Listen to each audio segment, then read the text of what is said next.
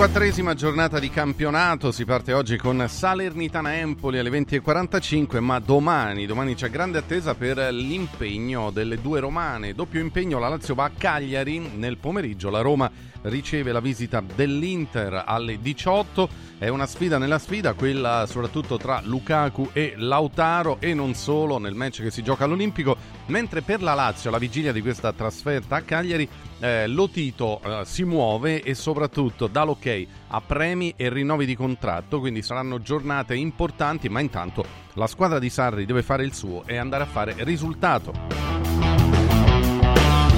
Tra le partite più attese della giornata c'è anche Milan-Napoli. Domenica sera, punti pesanti per la classifica, il Milan per consolidare il terzo posto, il Napoli per, per ripartire e soprattutto per accorciare le distanze e rientrare in zona Champions. Attesa lunga per la Juventus che invece giocherà lunedì sera. Il suo confronto casalingo contro l'Udinese, si fa largo. Il Diz che dovrebbe tornare titolare mentre Chiesa agita un po' i pensieri anche dei dirigenti della Juve, sì o no al prolungamento di contratto, sì o no all'accettare le richieste del giocatore che guadagna 5 e vorrebbe un incremento sull'ingaggio per legarsi ancora alla Juve. 8 e 2 minuti, questi sono i temi del giorno, tanti sono gli argomenti che tratteremo nella nostra mattinata insieme e allora andiamo a dare il buongiorno intanto a Nando Orsi. Nando, buongiorno. Stefano, buongiorno. Buongiorno, dove andrai nel weekend? Vado a fare Fiorentina-Frosinone. Fiorentina-Frosinone che insomma è una partita che si gioca domenica all'ora di pranzo a Firenze. Beh, quindi è bu- buono, eh, direi Nando. Bene, bene, dai, dai. Fare una buona domenica di lavoro e poi eh, Firenze è sempre una, una bellissima città. Eh, è sempre piacevole la trasferta a Firenze. Eh, salutiamo anche Mario Mattioli. Buongiorno Mario. Buongiorno Stefano, buongiorno. Buongiorno, buongiorno. Eh, tra poco il bomber Roberto Pruzzo. Allora, giornata di campionato, come dicevo, importante. Oggi si parte con una sfida salvezza, Salernitana-Empoli. Forse ultima chiamata proprio per la Salernitana, anche se le distanze sono ancora, diciamo, possibili, però è chiaro che eh, questa partita vale moltissimo per tutte e due. Poi domani eh, si parte con Cagliari-Lazio alle 15, Roma-Inter alle 18, Sassuolo-Torino alle 20.45. Io vorrei andare proprio subito sulle due romane perché mh, giocano domani, quindi giornata di vigilia. Eh, tra poco parla De Rossi, se non ricordo male, stamattina la conferenza stampa, vero? Alle 10.30, eh, ormai ci ha abituato un po' a questo orario, quindi poi nel pomeriggio in Radio Radio Lo Sport avremo modo di commentare, ma intanto andiamo per ordine. Cagliari-Lazio, ore 15 domani. Nando, che partita è? Perché... Per la Lazio è una trasferta un po' scivolosa. Il Cagliari ha fatto le sue cose migliori in casa, dove nelle ultime partite ha perso solo dalla Roma e poi col Torino eh, un paio di settimane fa, ma per il resto mh, è difficile battere il Cagliari a Cagliari. La Lazio arriva dopo eh, la brutta sconfitta di Bergamo.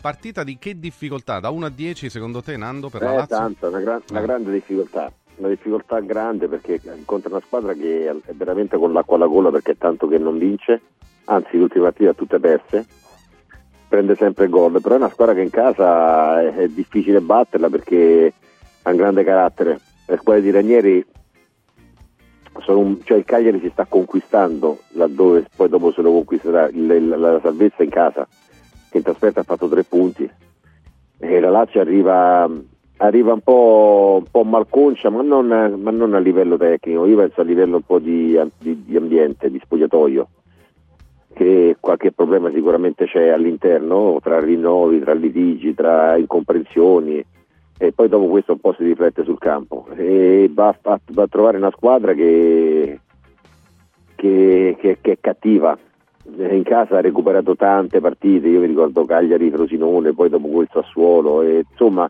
è una squadra che non si arrende e quindi bisognerà avere, tanto per cominciare, una, una voglia, una cattiveria diversa e poi una qualità per poter, poter far gol perché la Lazio ha grandi problemi in fase offensiva, quindi io, cioè, non è una partita scontata, è una partita che invece per vincere devi sudare e come? e non so se potrà bastare questa Lazio, non so se basta per, per- per battere questo Cagliari. È un po' la domanda che ci siamo posti in queste ore. Quale Lazio vedremo in campo e soprattutto cosa deve fare per andare a vincere a Cagliari? Intanto salutiamo anche il bomber Roberto Pruzzo. Ciao Roberto, buongiorno. Ciao, ciao, buongiorno. Buongiorno. Secondo te come la Lazio deve andare ad affrontare questa trasferta? Poi sentiamo anche Mario ovviamente. Bomber. Eh, ma come deve andare? Certamente deve alzare un po' il ritmo della competizione perché se vai così, così sotto il sottotono poi dopo dai fiducia a una squadra che è in grande difficoltà. Io credo che il Cagliari insieme a un paio di altre squadre sia quella veramente che sta soffrendo di più e si vedono anche i risultati. Uh-huh. e quindi devi, devi, non dare fiducia all'avversario soprattutto quello dall'inizio subito perché poi si sanno queste partite eh, se tu parti piano e dai la possibilità all'avversario di, di, di, di prendere un po' di, fiducia, magari viene fuori una partita inaspettata, altrimenti alla lunga si dice così, dovresti trovare il modo di, segnare almeno una rete e poi vedere un po' che, che tipo di reazione può avere il Cagliari che, che abbiamo visto Olimpico veramente in grande difficoltà. Mario Mattioli su Cagliari-Lazio, eh, partita che sembra meno scontata del, del, di quanto potrebbe far pensare forse la classifica, Mario? Ma nella maniera più assoluta. Eh, tra l'altro, eh, poi è chiaro che le nostre valutazioni, le nostre previsioni eh, poi sono eh, necessariamente e periodicamente poi non rispettate eh, dalle, dalle, varie squadre impegnate, ma mh, mm, io faccio fatica a vedere una Lazio mh, mm, aggressiva a Cagliari, aggressiva a, al punto di eh, riuscire a vincere la partita, ma non perché gioca a Cagliari fuori casa, eccetera, eccetera. No, um, anche se giocasse in casa avrei detto che faccio fatica a vedere una metamorfosi della Lazio che ultimamente si è eh, abbonata a prestazioni incolori, prestazioni che non, che non, servono in Serie A ma soprattutto non rispecchiano quello che potrebbe essere il valore dei giocatori. Io continuo a dire che è una squadra che è andata in saturazione dei metodi di Sarri o della presenza di Sarri o dell'allenatore eh, il famoso sarrismo di cui tanto si è parlato e poi non ho mai capito che cosa fosse è andato, è andato in rosso, per cui questa saturazione continuo a vedere da tempo, lo dico, eh. uh-huh. eh, sono almeno due mesi, se non di più, che continuo a dire, che ho cominciato a dire che vedevo la squadra satura dei sistemi dell'allenatore.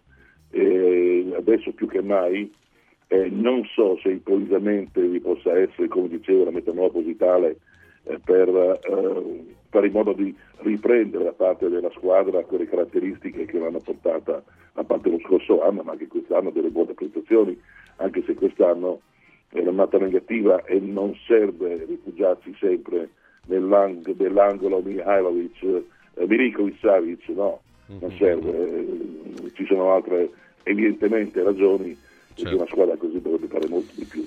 Quello, cui, quello, è il passato. Il Cagliari, mm-hmm. il Cagliari mai come questa volta può approfittarne. Ecco, e eh, per la svolta vedo anche i titoli dei giornali stamattina, caro Nando, eh, torna Ciro Immobile al centro, no? Eh, Immobile per la svolta titola Il Messaggero, eh, dopo i segnali positivi visti a Bergamo, Ciro cerca il successo, il duecentesimo gol in A, a Cagliari ha già segnato la rete più bella, ora deve rilanciare la squadra in classifica, mentre da verificare le condizioni ovviamente di altri, Zaccagni e Patrick saranno forse pronti per la Champions League, perché ricordiamoci che poi mercoledì torna la Champions, la Lazio riceve il Bayern. Mm, la facciamo spesso sta domanda quando tornano le coppe, cioè il pensiero dell'impegno europeo può togliere qualcosa alla gara di campionato, Nando, secondo te, alla Lazio che va a Cagliari? Secondo me la Lazio no, la Lazio deve essere concentrata tutta la partita. Il fatto, il fatto, che la Lazio non stia andando benissimo è anche responsabilità dei, dei giocatori più importanti no? che, stanno, che, stanno, giocando sottotono. Luis Alberto, ben immobile tanto, Felipe Anderson, Zaccagni eh, ma anche la fase difensiva, quindi anche Romagnoli. Quindi sono loro un po' che devono dare, che devono dare il là, no? devono fare qualcosa di diverso. E secondo me la Lazio può avere delle possibilità se ritorna il miglior immobile. E se no eh, la Lazio tira poco, crea poche occasioni da gol e quindi deve avere un atteggiamento sicuramente diverso, deve alzare un po' più l'intensità, deve alzare anche un po' più il baricentro della squadra questa, questa, costruzione dal basso ha veramente dato pochi risultati a livello di produzione offensiva, quindi secondo me deve impostare secondo la Sarri da partire in maniera un po' differente. mm-hmm. cioè approfittando anche di un po' di paura che il Cagliari può avere affrontando una squadra come la Lazio. Eh sì, il Cagliari che arriva a questa sfida insomma un po' con l'acqua alla gola come si dice perché la classifica è brutta insomma per i cagliaritani, 18 punti insieme all'Empoli e al Verona, 5 in più dalla Salernitana ultima, eh, eh, quindi eh, eh, questo certamente rende più difficoltosa la trasferta, eh, però ecco si rimette al centro Ciro Immobile, caro Bomber, eh, che domenica a Bergamo era andato anche in gol, seppur sul rigore, e beh, la Lazio ha bisogno di lui, non c'è, non, c'è, dubbio. O no, Roberto? No, ma Mario dice delle cose che non sono scontate. Mm, lui, lui pensa veramente che questa sia una squadra che, che, che, che, ha dato tutto a livello mentale, che fa fatica adesso a ricollegarsi con, con, con il campo. Non, non, è sempre così, anche se in certi momenti ti dà proprio l'impressione però poi sai, una volta che, che riparti eh, le cose, le cose, dovrebbero poi eh, riandare, perché peraltro ci sono stati anche dei, dei, degli acquisti nuovi, no? non è che 5-6 giocatori nuovi dopo 3 mesi, 4 mesi, 5 mesi sono già pieni e quindi credo anch'io che ci possa essere un, un ritorno, un ritorno di tutti i protagonisti, a cominciare da, da Immobile che, che è quello che, che, più di tutti può determinare una partita più, più, di, più di, altri calciatori. E quindi ti devi affidare un po' a questi, a questi, calciatori che l'anno scorso hanno fatto così tanto la differenza.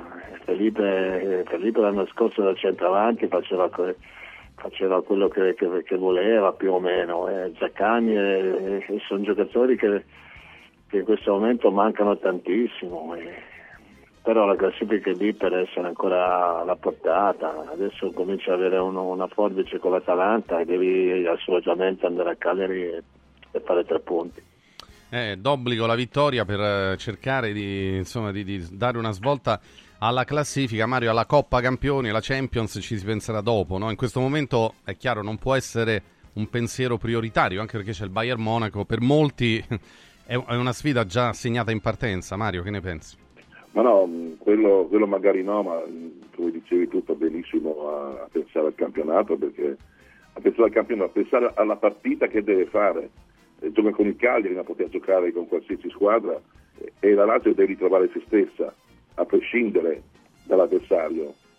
Eh, sottolineava anche, anche Roberto, eh, io non, non sono, oh, il mio pessimismo non viene, pessimismo, io lo chiamo realismo, uh-huh. non viene dalla, dal fatto di, di, di valutazione eh, de, della, della, prova del, dei, dei, singoli e, quant'altro, proprio è la squadra, è la squadra che evidentemente sì, certi nuovi non possono essere, come dico io, sacri, eh, però la, la, l'asse portante della squadra sì perché basta vedere le partite di, eh, di Felipe Anderson, mm-hmm. anche di Luis Alberto, e, e vedi due giocatori che stanno lì, è come se avessero la testa altrove, come se non fossero in campo con quella determinazione che siamo abituati a vedere.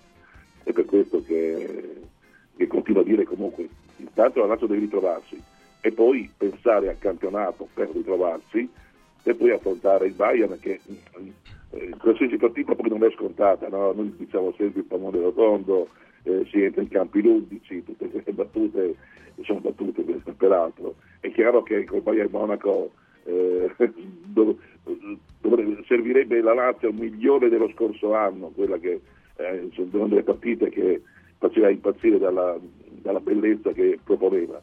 Eh, intanto pensiamo a rimettere in sesto un pochino tutto, idee, eh, campo e quant'altro, rapporti, rapporti interni, lo ricordava mi pare Nando, rapporti interni, mettiamoli in ordine e poi si pensa al campionato e poi ci si tira sulle maniche e si pensa anche alla Champions.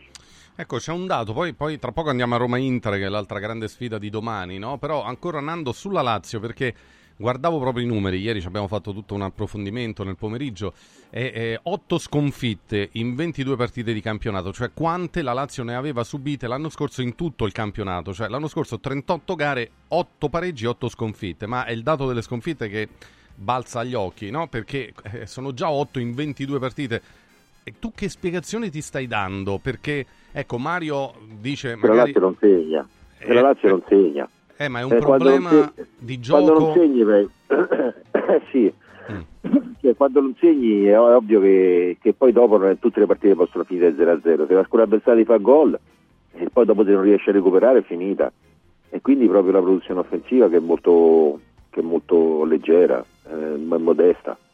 E, e la Lazio deve migliorare su quello mm. quindi deve fare la partita, cioè deve, deve, deve, cambiare atteggiamento nel suo modo di, di, di arrivare dentro la di rigore. Di fare calcio. Io penso che, mm. Sì, io penso che a, a, a alzare la squadra di 20 metri per, per, andare a fare un pressing più offensivo possa essere migliore, nel senso si recupera palla più alto e poi dopo si va da lì.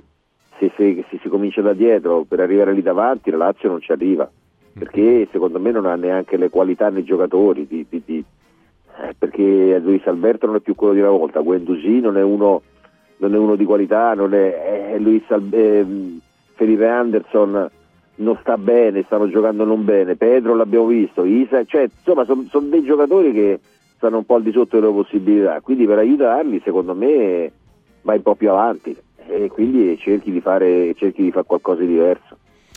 Vediamo, in effetti 25 reti in 22 partite, pure il bottino dei gol fatti è veramente misero, insomma, per una squadra come la Lazio. Vediamo invece eh, come si prepara la sfida dell'Olimpico di domani sera, eh, domani pomeriggio alle 18. La Lazio gioca alle 15, la, la, Roma con l'Inter alle 18, quindi sarà un lungo pomeriggio in diretta su Radio Radio. Eh, I gladiatori, titola il Corriere dello Sport, mette le, le foto di Lukaku e Turam. L'Olimpico sarà il teatro del confronto tra i colossi di Roma e Inter. L'esplosione di Turam rende incandescente la sfida con Lukaku. Eh, allora, passa anche da qui ovviamente questa partita. Eh, davanti, insomma, ci sono giocatori che hanno tanti gol nelle gambe, eh, di Bala Lukaku e di là Lautaro Turam. Mm, la coppia migliore Bomber è quella dell'Inter senza se e senza ma oppure pensiamoci un attimo ecco qual è la coppia d'attacco che preferisci? Io penso che Di Bala sia il migliore giocatore del campionato italiano e quindi sposta. Eh, sposta perché io credo veramente che quando lui è in condizione buona la Roma ha un, vantaggio, ha un, una potenzialità decisamente superiore. Ora lascia stare le, le, tre partite abbastanza semplici, però ti dà proprio l'idea di, di, di, di un'altra categoria. E quindi mi fai una domanda, ma secondo me eh, Di Bala vale Lautaro ma proprio alla grande. E quegli altri due, eh, boh, non lo so, forse, forse Lukaku è più, più, più, in grado di segnare, di risolvere delle, delle situazioni. Quell'altro è un giocatore, Turam, che lavora molto anche per la squadra, ha una sua logica nell'Inter, sta dando degli ottimi risultati, ma diciamo che potrebbero anche essere alla pari alla fine perché, perché devo riconoscere che, che, Lautaro sta facendo una stagione fantastica e questo gli va riconosciuto, ma, ma, ma se mi fai la domanda chi è il miglior giocatore io penso Di Bala. Di Bala in assoluto. Sentiamo Mario, qual è la coppia d'attacco che preferisce delle due tra Roma e Inter e poi anche Nando. Mario?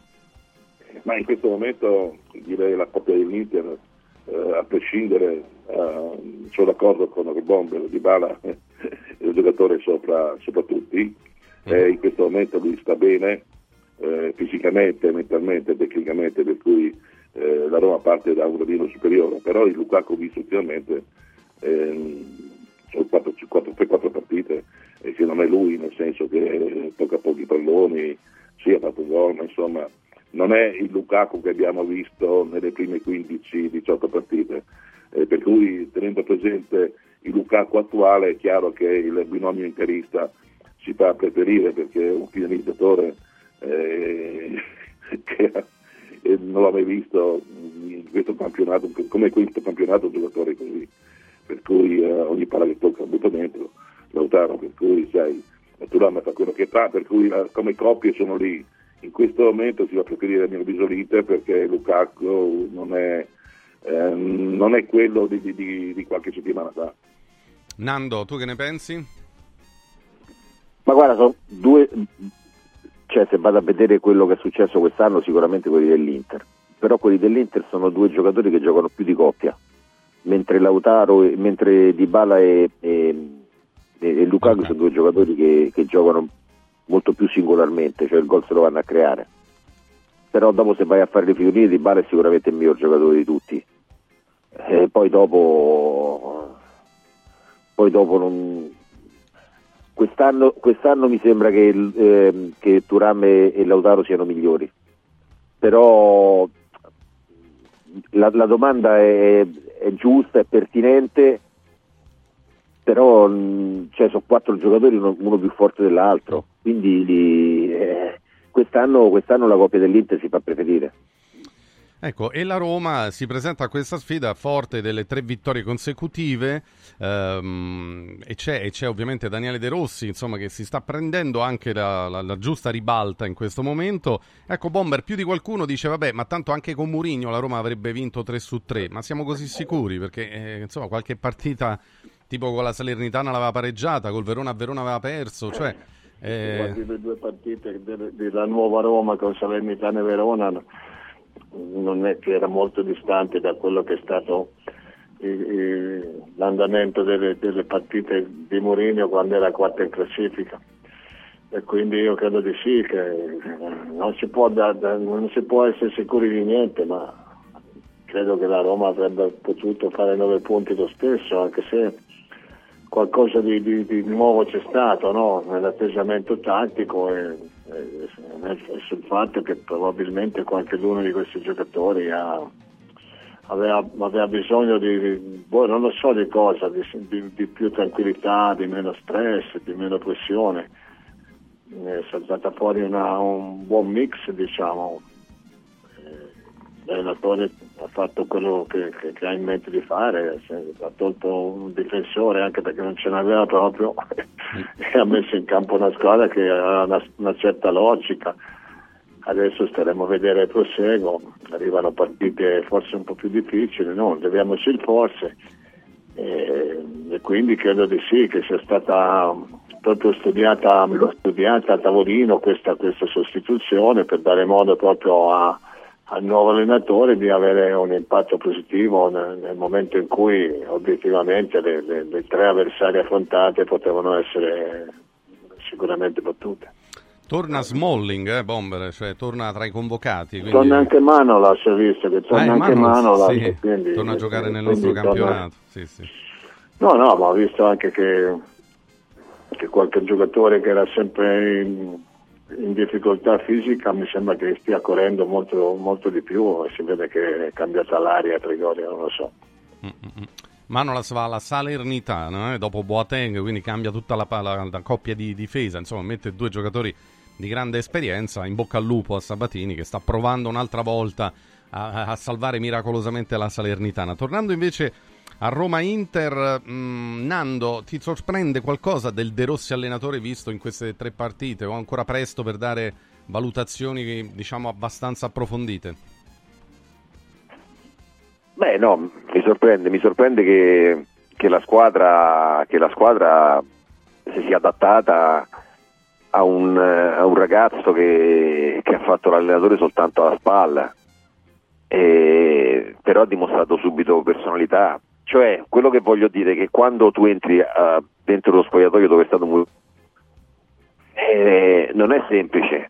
Invece, secondo me, De Rossi ha dimostrato anche eh, abbastanza personalità cambiando subito atteggiamento tattico. Cioè, non rimanendo allo stesso, allo stesso modo, perché poi dopo alla fine, quando entri così, vediamo un attimo, cioè continuiamo a giocare come, come facciamo prima perché erano abituati e poi dopo piano piano faccio delle modifiche, invece lui ha subito cambiato mm-hmm. e quindi, quindi, questo è stato importante. Poi dopo il fatto di averlo scelto, beh, secondo me la proprietà non è che ha scelto De, ha scelto De Rossi per, per, per, il fatto che in questo momento forse era l'unico che poteva cambiare, no? no che poteva cambiare, che poteva placare un po' la piazza no? come sì, nome. Sì.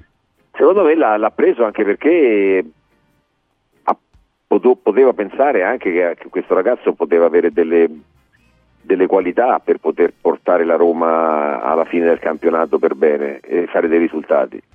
Quindi penso anche per capacità, è vero che ha fatto soltanto la spalla, però è anche vero che, che è un giocatore che è appena uscito da, appena smesso di giocare, è un giocatore con personalità, un centrocampista, è, stato campione del mondo, cioè quindi delle capacità anche a livello di allenatore ce, ce le avevi anche forse prima. Quindi poi dopo tre partite apparentemente semplici, ma che semplici non sono. Mm-hmm. Quindi secondo me gli è servito anche a lui per, per, prendere un po' di consapevolezza e autostima, oltre alla squadra che, che, che, che, ha ricominciato ad essere un po' più leggera, un po' più tranquilla e forse è quello che serviva alla Roma. Cioè De Rossi ha dato questo anche. È un allenatore delle volte è bravo non soltanto a livello tattico ma anche a livello, a livello di rapporti e quindi fino adesso De Rossi ha fatto bene tutte e due le cose. Ecco, adesso c'è la partita con l'Inter, poi torna anche l'Europa League giovedì, la Roma va in Olanda per affrontare il Feyenoord nel, nel playoff. È finito il tempo del rodaggio, Mario Mattioli per De Rossi, arrivano i, te- i test quelli più impegnativi, però finora possiamo dire che forse meglio di così non poteva fare? Ah beh certo, 3 su 3 eh, non si poteva chiedere di più né eh, andare tanto per sottile con le prime due vittorie, Verona e Salernitana, come ricordava eh, i bomb, ha ragione ma del resto De Rossi è appena arrivato, anzi ha fatto, ha fatto tanto. Eh, io stavo riflettendo su quanto stavate parlando con, eh, con Nando, mm-hmm. perché è stato scelto De Rossi da parte dei Pekin. Eh, io non lo so perché mm, lui a, a Ferrara non ha lasciato una buona impressione, non è riuscito a entrare, non dico nella testa dei giocatori, ma non è, non è proprio riuscito a entrare nello spogliatoio. Eh, molti mi dicono ma sai Tacopina avrà suggerito ma me Tacopina ha i suoi problemi non penso che Kvekin si appoggi a Tacopina per scegliere un allenatore eh, però è stata principalmente secondo me per ehm, esonerando, esonerando Mourinho qualsiasi allenatore tu avessi messo eh, avresti fatto succedere un finimondo eh, con De Rossi invece come avete già ricordato la piazza è rimasta tranquilla. Io penso che il rodaggio sia terminato, il rodaggio l'ha fatto anche l'anno scorso con 16 partite in Serie B. Eh, e possa andare, possa proseguire con questa sua normalità, è stata già ricordata questa normalità di De Rossi, normalità che, vuol, che non vuol dire eh, eh, poca capacità, no, no, vuol dire che è, è più capace di quanto uno potesse immaginare. Eh, I terzini giocano lì, i centrocampisti giocano là, ognuno gioca nel suo ruolo eh, senza tanti ghirigori, senza tante ricerche, per cui al momento va bene così e penso anche che la squadra lo stia seguendo. Eh, di una Roma che a mio avviso sicuramente lo si può dire, eh, però secondo me però data più da Trozzo è sempre adesso a cominciare proprio da domani, anche lì deve essere attento perché è una squadra diversa quella che va a incontrare. Eh sì, eh, veramente, vediamo insomma la partita alle 18 e Radio Radio ovviamente la racconterà in rigorosa diretta. Eh, no, stavo vedendo delle immagini di, di, di Manolas che è arrivato ieri a Salerno. È incredibile, c'erano migliaia di tifosi alla Rechi. Ma veramente sembrava quasi la curva piena come in una partita di campionato, quindi è incredibile, no? Il fatto che ci sia stata questa grandissima accoglienza, il pubblico di Salerno. Sabatini, è... ha, preso, Sabatini no. ha preso due, due, giovanotti a Stiamo, stiamo facendo vedere il video, eh, intanto Nando, mentre parli, guarda, eh, guarda la buone, gente. Di buone speranze anche per il futuro. Eh, eh sì. Eh, vabbè, ma, ma deve, deve, intervenire adesso perché assolutamente, poi se no, assolutamente. assolutamente. Bottega non gioca da quasi un anno. Eh, lo so, sì. ma ha giocato l'altra volta, l'altra sì. volta ha giocato, hanno fatto 0-0 a Torino, adesso prende Manolas. Mm. Quindi l'Empoli Gio- si, gioca, fa, si, gioca, il tutto per tutto, eh. prende due giocatori sperando, sperando che Manolas sia in condizione perché non so, se, eh, non so quant'è che non gioca, va bene. Sì, e beh, sono giocatori così. Lui ha fatto un contratto fino a fine stagione, mi pare da 500.000 euro più premio salvezza da 200.000 se dovesse arrivare alla salvezza, e sarebbe davvero un'altra, un'altra impresa questa perché la Salernitana, insomma, è, è in un momento di grande, grande difficoltà. Vabbè, in bocca al lupo comunque, perché abbiamo anche tanta gente che ci segue da quelle parti, insomma, è un pubblico molto, molto, molto caloroso. Ma non ha 32 anni, no? qualcuno ci scriveva, dice, ma ormai è vecchio, eh. Beh, diciamo che eh, in realtà ha ancora un'età eh, per la quale può giocare, insomma, quest'anno otto partite eh, ha giocato con lo Sharia, ecco così diamo tutta la tutta l'informazione che, che mh, vabbè, del, dell'Emirato era in Arabia pure Manolas era finito in Arabia ma è tornato per giocare in Europa. In bocca al lupo, in bocca al lupo. Va bene. non gioca male la Salernitana, eh. No, no, no. Se, se, aggiusta appunto la difesa perché dietro veramente sono abbastanza in crisi, eh, beh, allora forse eh, è un guaio per chi la va a affrontare da, da adesso in poi.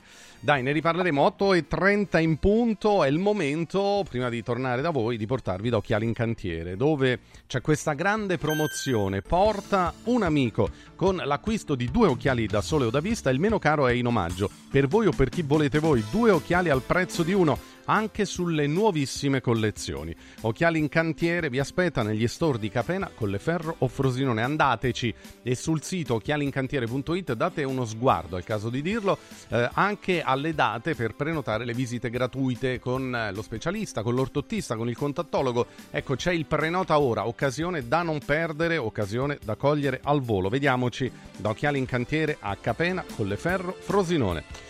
Adesso invece vi parlo, vi parlo della stuoia antalgica Biofarmantalgic Plus. Uh, per chi soffre di dolori alla schiena oppure di artrosi cervicale, sindromi articolari, infiammazioni, ecco, la stuoia Biofarmantalgic Plus, grazie alle sue proprietà antidolorifiche e antinfiammatorie, eh, ci consente di dire basta, di dire stop al dolore eh, è un aiuto per tutti, con particolare riguardo per le persone con problematiche infiammatorie. Eh, la stoia Biofarmantalgic Plus agisce in modo del tutto naturale, anche mentre dormiamo. Basta posizionarla eh, tra il materasso e il lenzuolo e il gioco è fatto. Eh, chiamate subito l'800 82 66 88 per una visita senza impegno. Guardate, vengono a casa vostra, ve lo fanno provare, vi, fa- vi fanno vedere che cos'è senza impegno e anzi riceverete in omaggio per la chiamata il macchinario notturno integrabile alla stuoia che permette di beneficiare della magnetoterapia ad alta frequenza, quindi si collega direttamente alla stuoia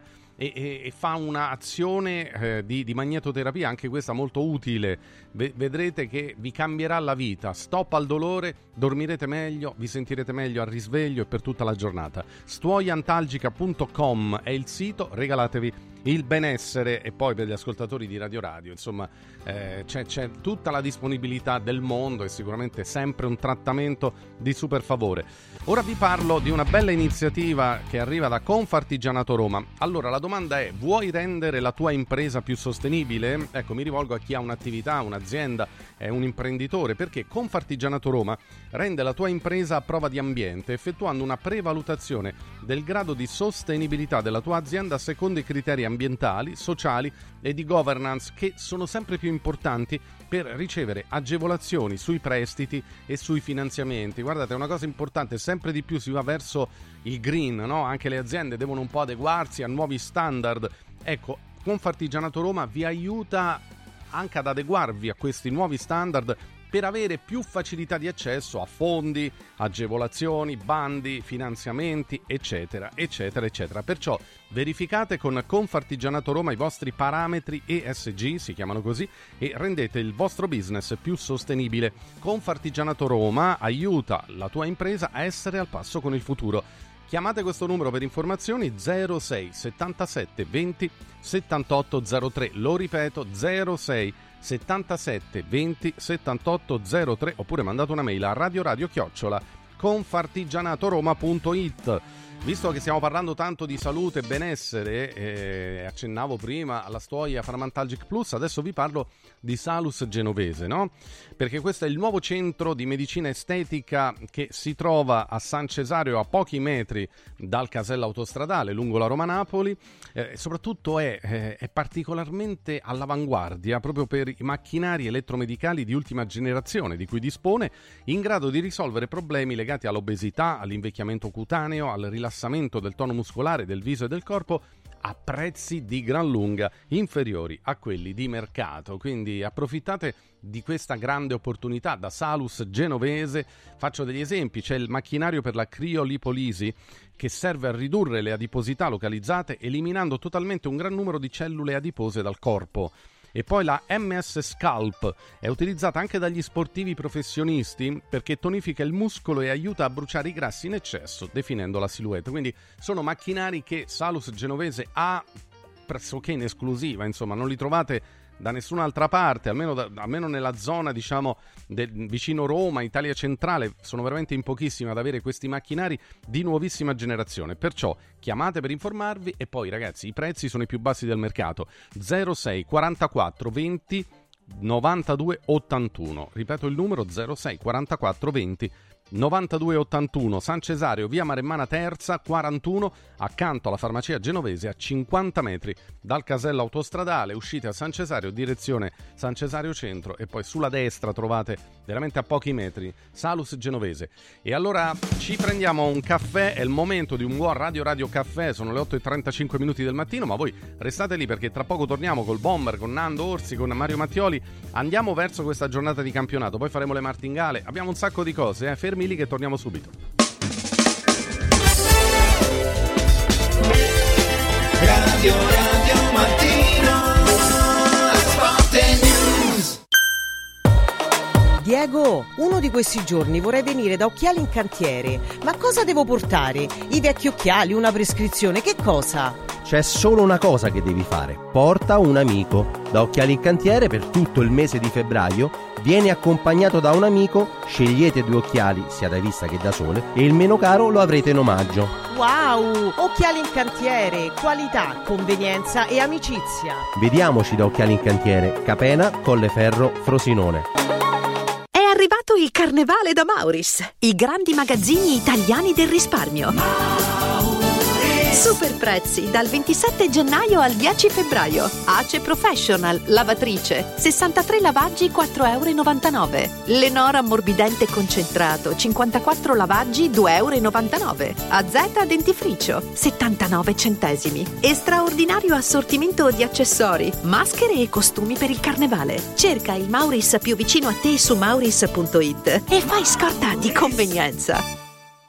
Devo stampare i miei nuovi bigliettini da visita. Pressup.it Devo stampare il catalogo per la mia azienda. Pressup.it Cerco uno stampatore di qualità che consegni in 24 ore. Pressup.it Se hai la partita IVA, vai su Pressup.it, fai il preventivo in tempo reale, carica il tuo file di stampa e ordina con un clic. Cosa aspetti? Prova la qualità di Pressup, il tuo stampatore online. Sabato 10 e domenica 11 Open Weekend da Valentino concessionaria Volkswagen. Vieni a scoprire la gamma Edition Plus. Polo, Taigo, T-Cross, T-Rock, nuova Tiguan e tutte le elettriche con una ricchissima dotazione inclusa con vantaggi fino a 8.800 euro. E su 1000 auto usato certificato incentivi fino a 2.000 euro e supervalutazione permuta. Valentino concessionaria Volkswagen. 10 e 11 Open Weekend in Via Tiburtina 1097, Via Prenestina 911, Via Tuscolana 1233, Via Paesiello e Largo Lanciani. ValentinoAutomobili.it Salve, sono Roberto Zaccagnini e vi aspetto nei negozi Phone Marketing con i migliori smartphone, iPhone, tablet e notebook nuovi e rigenerati ai prezzi più bassi d'Italia. Possibilità di permuta, pagamento immediato del vostro usato,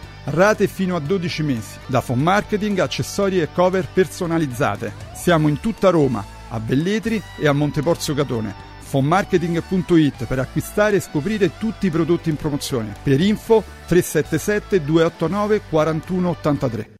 Stanca della tua vecchia cucina? È ora di cambiarla! Scopri i tanti vantaggi che Stosa Store Capena ha riservato per te e con l'acquisto di una cucina Stosa completa di elettrodomestici ricevi in regalo un buono acquisto fino a 500 euro da utilizzare da Luzzi Home Arredamenti a Borgo Quinzio, dove trovi il meglio per arredare tutti gli ambienti della casa. Stosa Store Capena ti aspetta in via Tiberina 34 anche la domenica. Stosa, molto più di una cucina.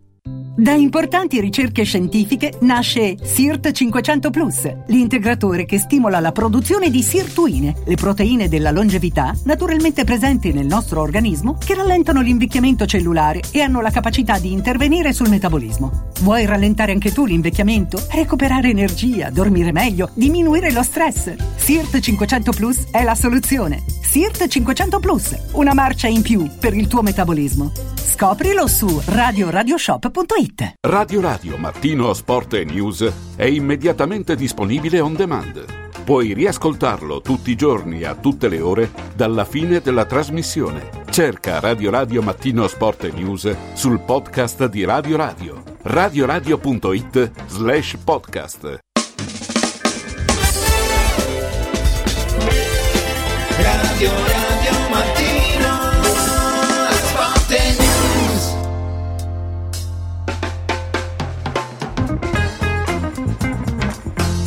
Eccoci, eccoci, eccoci, ripartiamo, 8.40 minuti, la diretta di Radio Radio continua con i nostri, Nando Orsi, Mario Mattioli, il bomber Roberto Pruzzo, salutiamo anche Stefano Carina, ciao Stefano, buongiorno. Eccolo qui, buongiorno. Eccoci, ben trovato. Allora, abbiamo aperto sulle, sulle due romane, ci dai anche proprio un tuo pensiero eh, veloce sulla trasferta della Lazio a Cagliari e poi su Roma-Inter, perché è chiaro che sono partite importantissime eh, per, per tutte e due le, le nostre, diciamo tra virgolette, ma anche per gli avversari di turno. Il Cagliari impegnato nella lotta per la salvezza e l'Inter che si gioca la corsa scudetto e secondo qualcuno... Ecco, Roma potrebbe essere uno degli ultimi ostacoli pesanti da superare, insomma, in questa fase. Stefano. Ma partendo dalla Lazio è una trasferta molto delicata, anche perché ci sono tante voci, eh, alcune met- messe a tacere, altre che comunque serpeggiano su, su una squadra che non, che non segue più Sarri. Eh, io ho qualche perplessità nel merito perché comunque parliamo sempre di una squadra che prima delle due sconfitte con, con Lazio e Atalanta veniva da, da cinque risultati utili, utili consecutivi. Quindi vediamo un attimo. Eh, sono molto curioso anche di capire se è vera questa rinuncia a Luis Alberto. Eh, è una trasferta delicata dalla quale si, capirà, si capiranno tante cose. Per la Roma è, è una prova del 9, una prova del 9 anche vedendo un po' oggi come quasi tutti i giornali hanno, sono usciti, c'è questa- questo confronto tra, tra gli attacchi stellari. Eh, sulla carta probabilmente stiamo parlando degli attacchi più importanti del, del- del nostro campionato. È una possibilità, io finisco tale, è una possibilità per la Roma perché l'Inter è più forte, però l'Inter adesso inizia questo ciclo con, eh, con la Champion e qualche punto per strada lo, lo può perdere e io mi auguro appunto che la Roma sappia eh, approfittarne. In effetti, come ricordavi, ricordavi adesso, ma c'è anche nel tuo pezzo in edicola stamattina al Messaggero, pagina 24, Lukaku più di Bala, da sogno di Marotta a certezza per DDR, perché prima chiedevo appunto qual era la coppia d'attacco ideale, no? dovendo scegliere tra i romanisti e gli interisti, in effetti Marotta ha provato a portare Dybala a Milano quando aveva già Lukaku e quindi evidentemente quella coppia lì lo, lo- lo stimolava No, ma parecchio. tra per- le altre cose era- voleva formare un trio, Eh, cioè certo, voleva formare eh, Lautaro Martinez, Lukaku di Bala. Io non so se avrebbero avuto la, la possibilità di giocare insieme, perché poi dopo il calcio è fatto anche di fase difensiva. Mm-mm. Però comunque sarebbe stato un attacco a dir poco stellare. È vero, è vero. Allora, altre partite interessanti del weekend? Beh, certamente c'è questo Milan-Napoli. Andiamoci un attimo perché, eh, insomma, voglio sapere la vostra. Eh, Bomber, parto da te. Milan-Napoli, eh, quanto vale per l'una e per l'altra? Quanto rappresenta in questa giornata numero 24? Peraltro la vigilia in casa Napoli è stata un po', diciamo, movimentata dalle parole di De Laurentiis, che ha parlato anche di allenatori del passato. Mm, insomma... eh, quando parla il presidente del Napoli, spesso no, si- l'eco si, si sente, lo strascico arriva. Eh, ma vale per- Eh, Ma, per- ma vale per tutte e due perché insomma a Milano al Milan non si sente altro che parlare di, di- non s- a te era l'idea che, che il Milan stia cercando di capire se è il caso di continuare con questo allenatore o, o pensare ad altro e quindi Pioli inevitabilmente non, non- non può, non può battere ne- neanche un, un passaggio a vuoto perché altrimenti si, si susseguono no, queste, que- queste situazioni. La classifica del Milan è, è di quelle complicate, nel senso che sei terzo abbastanza facile, eh, ma non hai il, prospetto di poter puntare a- a- ad arrivare primo perché poi tra secondo e terzo ah, cambia poco no, a livello pratico e quindi credo che per il Napoli sia una partita molto complicata e difficile perché le possibilità di, di giocarsi il quarto posto ci sono ancora, ci sono più o meno per tutti, però non, non- non- non dà l'idea al Napoli in questo momento no, di, di poter, so, vincere tre o quattro partite di fila e quindi diventa una, una partita complicata, complicata anche se ti ripeto, eh, il Milan che abbiamo visto ultimamente è una squadra che, che concede, eh, concede delle, delle, anzi è andata addirittura sotto un paio di volte con squadre di medio livello, salvo poi riuscire sempre a venirne a capo. E quindi eh, assume una- un'importanza questa partita nell'immediato perché le, le- le- questioni qui possono cambiare in maniera repentina. Ecco, eh, restando un attimo a Stefano Pioli, Mario Mattioli, eh, gli si rimprovera l'uscita dalla Champions e anche dalla Coppa Italia Però se guardiamo la classifica in campionato sta facendo un cammino che comunque è un buon cammino, certo è lontano dall'Inter, ma eh, l'Inter sta facendo il vuoto. È giusto metterlo in discussione praticamente una domenica sì e una no, Pioli, Mario, secondo te? Una discussione fatta dall'esterno, non certamente dall'interno della società. Eh, a livello di stampa, a livello di, di opinione, Sì, sì, eh, sono certo di questo, che all'interno della società lui goda eh, della, della massima, della massima fiducia, anche perché gli è, stato messo in mano una squadra rinnovata rispetto allo scorso anno, per cui a mio avviso quello che sta facendo è più che sufficiente, anzi, eh, per cui mh, è una squadra da, comunque da valutare, da prendere sempre con molta attenzione perché poi lo dimostra anche dei giocatori in grado di, di risolvere una partita da solo. Eh, ma mh, quello che io noto però nel, nel Milan e continuo a farlo, io un rendimento di, eh, di Leao, eh, un giocatore che è, è sempre parziale, questo lo dico io, eh, ti dà l'impressione di poter fare, fare, fare, ma poi quando arriva lì, la classica battuta ogni tanto che ho imparato qui a Roma, mi manca sempre uno che fa 31, nel senso che fa vedere delle cose straordinarie e poi o non tira o fa passaggi, ma certamente è un giocatore che, che spacca le difese come, come nessuno nel nostro campionato, occorre sottolinearlo questo. Eh, il Milan, ecco, se faccio una, un appunto e devo riuscire a sfruttare maggiormente e a pieno Leao, ma per il resto credo che il Milan stia facendo quello che era in grado di fare, eh, né più né meno.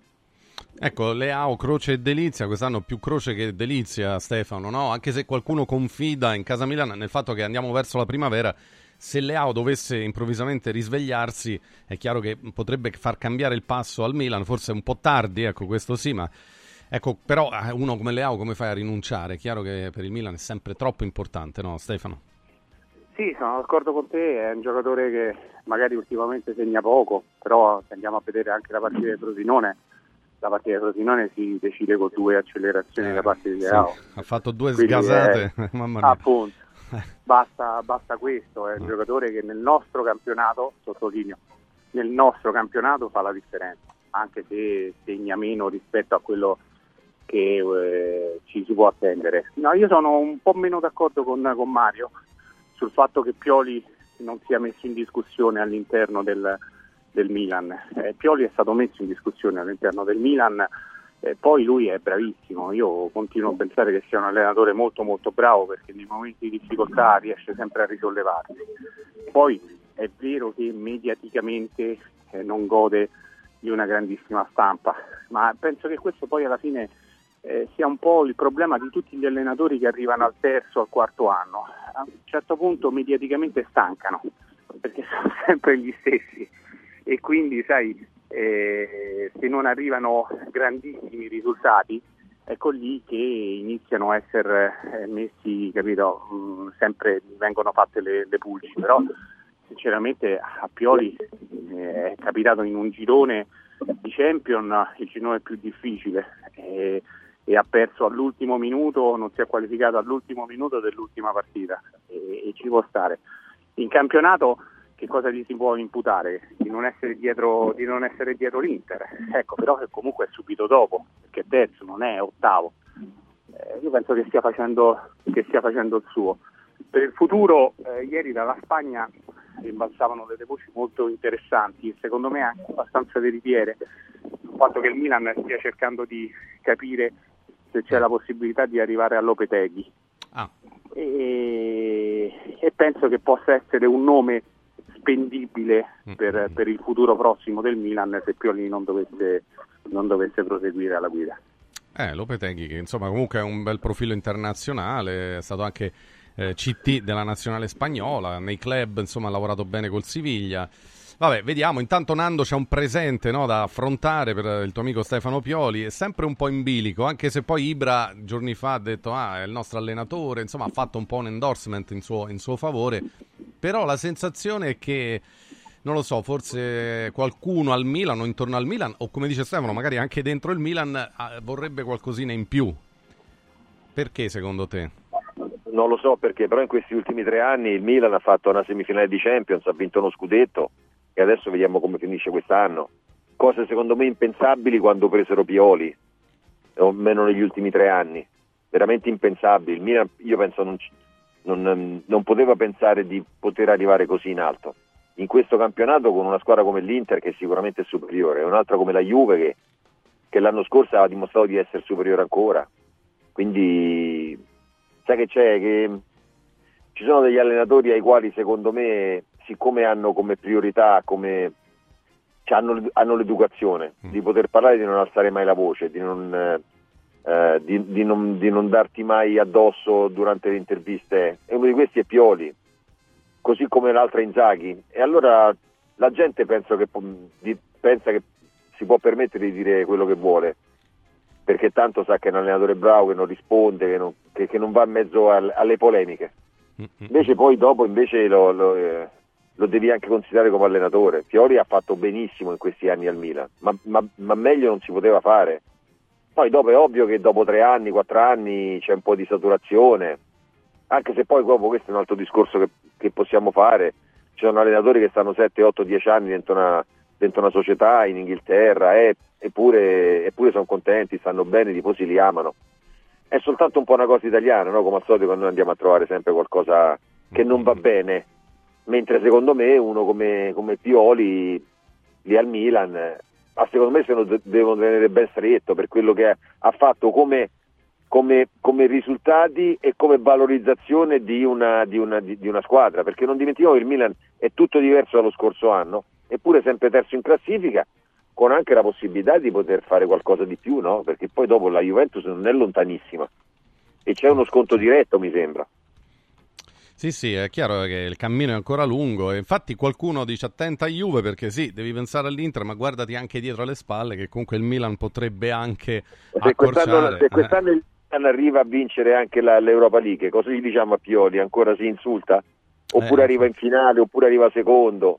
Beh, dopo, dopo un campionato così. No, no, assolutamente, ma io sono, sono d'accordo con te, nel senso che è un allenatore che comunque ha portato dei risultati oltre lo scudetto, insomma, eh, vediamo, vediamo, certo che poi si è sempre molto legati a- all'andamento no, de- del campo, quindi tutti sono in discussione, ricordiamoci Allegri fino a qualche settimana fa, adesso è saldamente al comando della Juve, ma insomma sembrava per alcuni uno che aveva disimparato a fare l'allenatore addirittura, e per cui eh, il confine è sempre molto sottile. Allora approfitto della vostra presenza per fare le martingale, perché siamo al venerdì, ragazzi, stasera già parte la giornata di campionato, abbiamo preparato le nostre martingale, molti, molti le aspettano proprio nel weekend, allora direi di partire, di partire subito col bomber Roberto Pruzzo. Allora, bomber, andiamo con il tuo pronostico su Cagliari-Lazio.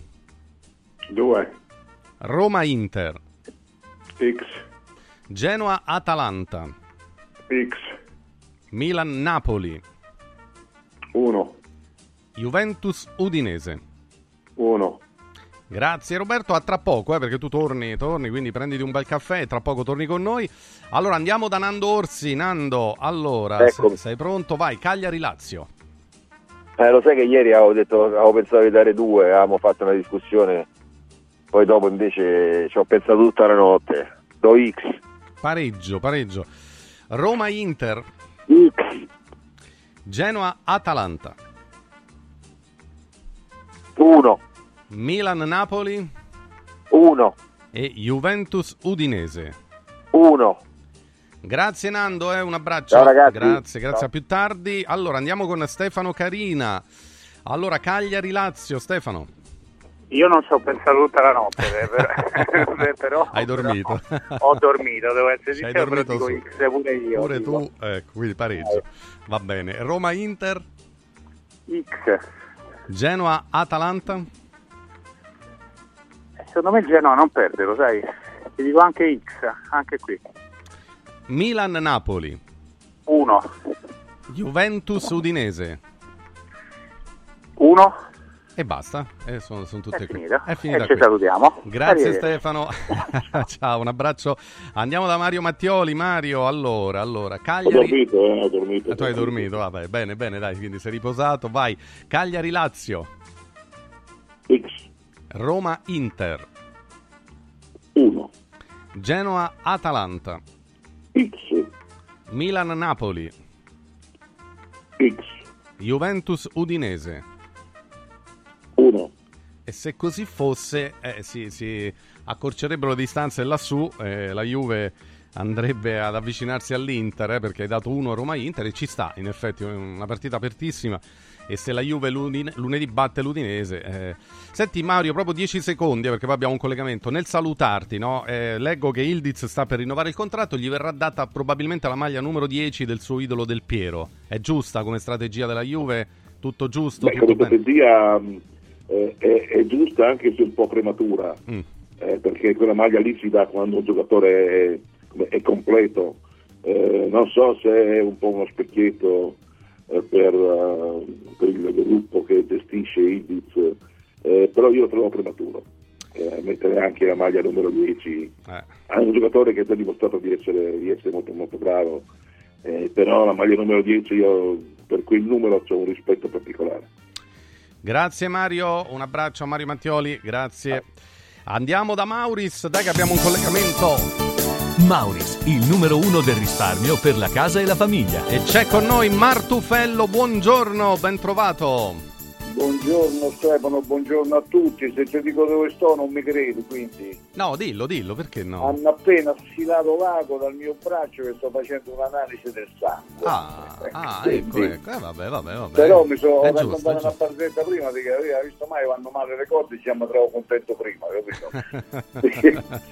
Ti porti avanti, dici, vabbè, vabbè. Mi porto sempre avanti. Bravo, ma, bravo, bravo. Senti, ma a proposito di cose belle, ma in questo periodo Mauris sta facendo una cosa grande perché mette in palio 30.000 buoni spesa del valore di 30 euro. eh, capito? Eh, ma ragazzi. È sempre grande, non c'è Veramente, niente da fare, sempre veramente. grande.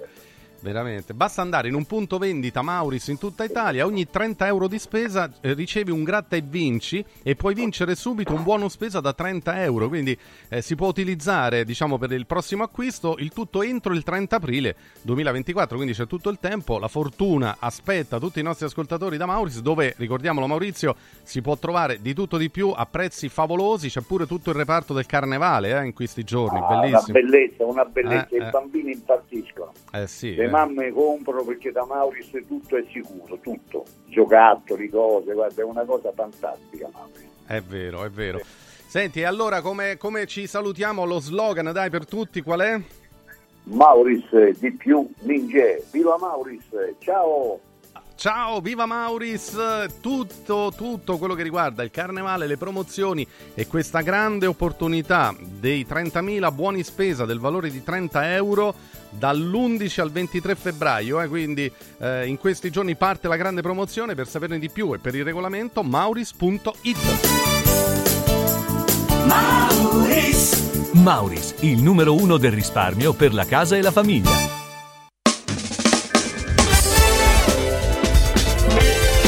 Radio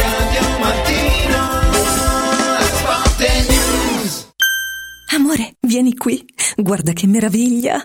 Linee sinuose, colori naturali e che paesaggio. Ma cara, che hai fatto? Hai cambiato tutti i serramenti di casa? Certo, e sono tutti firmati Modoal, il marchio che da 40 anni emoziona per design, performance termiche, attenzione all'ambiente. Spalanca le finestre a un futuro più verde. Scegli Modoal, che dal 1984 produce infissi di qualità. Digita modoal.it o corri nei nostri showroom di Roma e Passo Corese. Modoal. Guardare oltre. Vedere green. Sportello Legale Sanità. 12 anni di giustizia ottenuta e di giusti risarcimenti alle famiglie colpite dalla mala sanità. come per infezioni nosocomiali o per danni o decessi provocati alla nascita su bambini sani. Sportello Legale Sanità. A disposizione di tutti gli italiani contro la mala sanità, senza alcun costo anticipato. 800 700 802. sportellolegalesanita.it Amici in Viaggio è il nuovo network di professionisti specializzato negli affitti a breve termine che trasforma il tuo immobile in una fonte di guadagno. Amici in Viaggio si rivolge a chi possiede uno o più appartamenti nel comune di Roma e offre un pacchetto completo per la gestione della locazione. Dalle pratiche burocratiche all'accoglienza ospiti alla pubblicità. Invia alcune foto del tuo immobile su WhatsApp al 351 78 55 99 5 o a info chiocciola amiciinviaggio.it oppure chiama il 351 78 55 99 5. Affida il tuo appartamento ad Amici in Viaggio e inizia a guadagnare da subito. Confartigianato è da più di 70 anni al servizio degli imprenditori e delle loro famiglie, erogando servizi come fisco, credito, avvio d'impresa, export, formazione, consorzio energetico, assistenza sanitaria, CAF e patronato. Abbiamo federazioni di categorie e mestieri firmatari dei principali contratti collettivi nazionali di lavoro e presenti in tutti i livelli istituzionali. Dove c'è impresa, c'è Confartigianato. Confartigianatoroma.it Il centro medico estetico Salus Genovese è sempre all'avanguardia. Infatti trovi elettromedicali per il dimagrimento e tonificazione del corpo. E i prezzi? I prezzi sono i più bassi del mercato. Prova la MS Criolipolisi e la MS Scalp. Prenota una consulenza gratuita al numero 06 44 20 92 81. Salus Genovese a San Cesareo 06 44 20 92 81. Salute e bellezza su misura per te. Ciao nonno, come stai? Molto meglio. Con la Stuoia Biofarmantalgic Plus tutti i miei dolori articolari sono spariti. Te l'avevo detto. Grazie alle proprietà antidolorifiche e antinfiammatorie della Stuoia Biofarmantalgic Plus, anch'io sono tornato ad allenarmi. Allora organizziamo subito una partita a calcetto.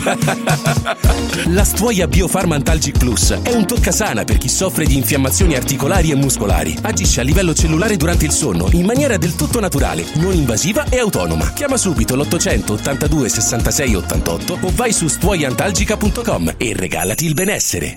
Al Centro Musicale di Roma, l'eccellenza nella musica. Ampia gamma di pianoforti digitali, di batterie elettroniche ed acustiche, microfoni e amplificazione mobile, chitarre da studio e professionali, schede audio e registratori, karaoke, strumenti a fiato, liuteria ed edizioni. Noi del Centro Musicale siamo in via Valpellice, angolo Prati Fiscali 197. Telefono 06 88 61 046. Mental Power.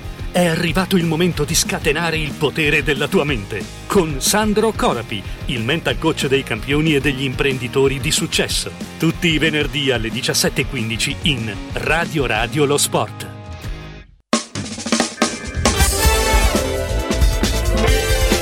Radio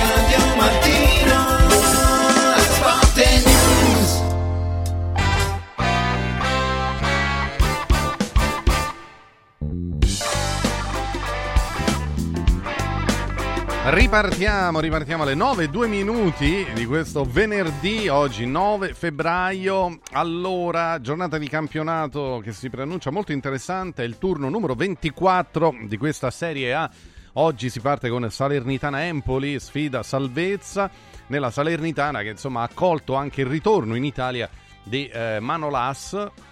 Ieri era a Salerno e abbiamo prima fatto vedere delle immagini, c'erano un sacco di tifosi della Salernitana in curva, migliaia di persone ad accogliere Manolazza che ha fatto un piccolo giro di campo, insomma un'accoglienza da star per l'ex giocatore della Roma e del Napoli.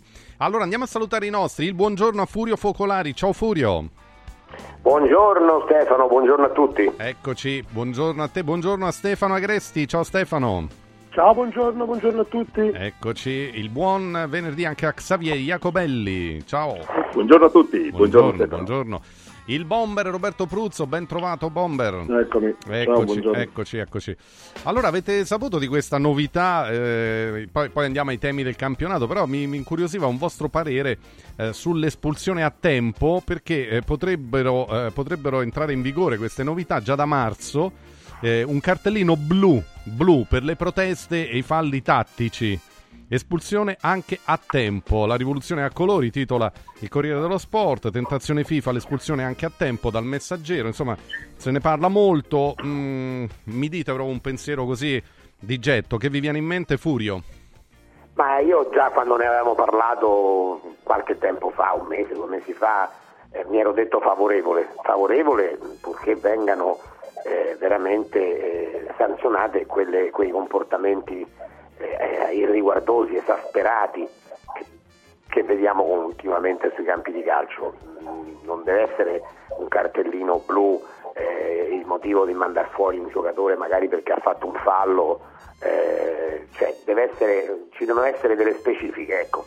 Eh, si era parlato soprattutto della, ehm, del fatto che tutti i giocatori vanno a protestare con gli arbitri, esasperano, mandano a quel paese. Ecco, in quei casi lì eh, lo trovo un fatto proprio educativo e allora il cartellino blu mi piace, mi sta bene. E, e sarebbe bello vedere le partite con gli arbitri che sbagliano o non sbagliano, ma lo possono fare serenamente senza una marea di gente che gli va addosso e li spinge. Si parla addirittura di una um, uscita dal campo per 10 minuti, però, eh, quindi è un tempo abbastanza lungo. Eh, allora, la sperimentazione partirà in Inghilterra e, e poi arriverà probabilmente anche, anche da noi. Allora, tipologie di intervento, due in particolare. Eh, potrà ricevere un cartellino blu il giocatore che si rende autore di un fallo tattico, cioè ferma un'azione potenzialmente pericolosa, al momento solo giallo.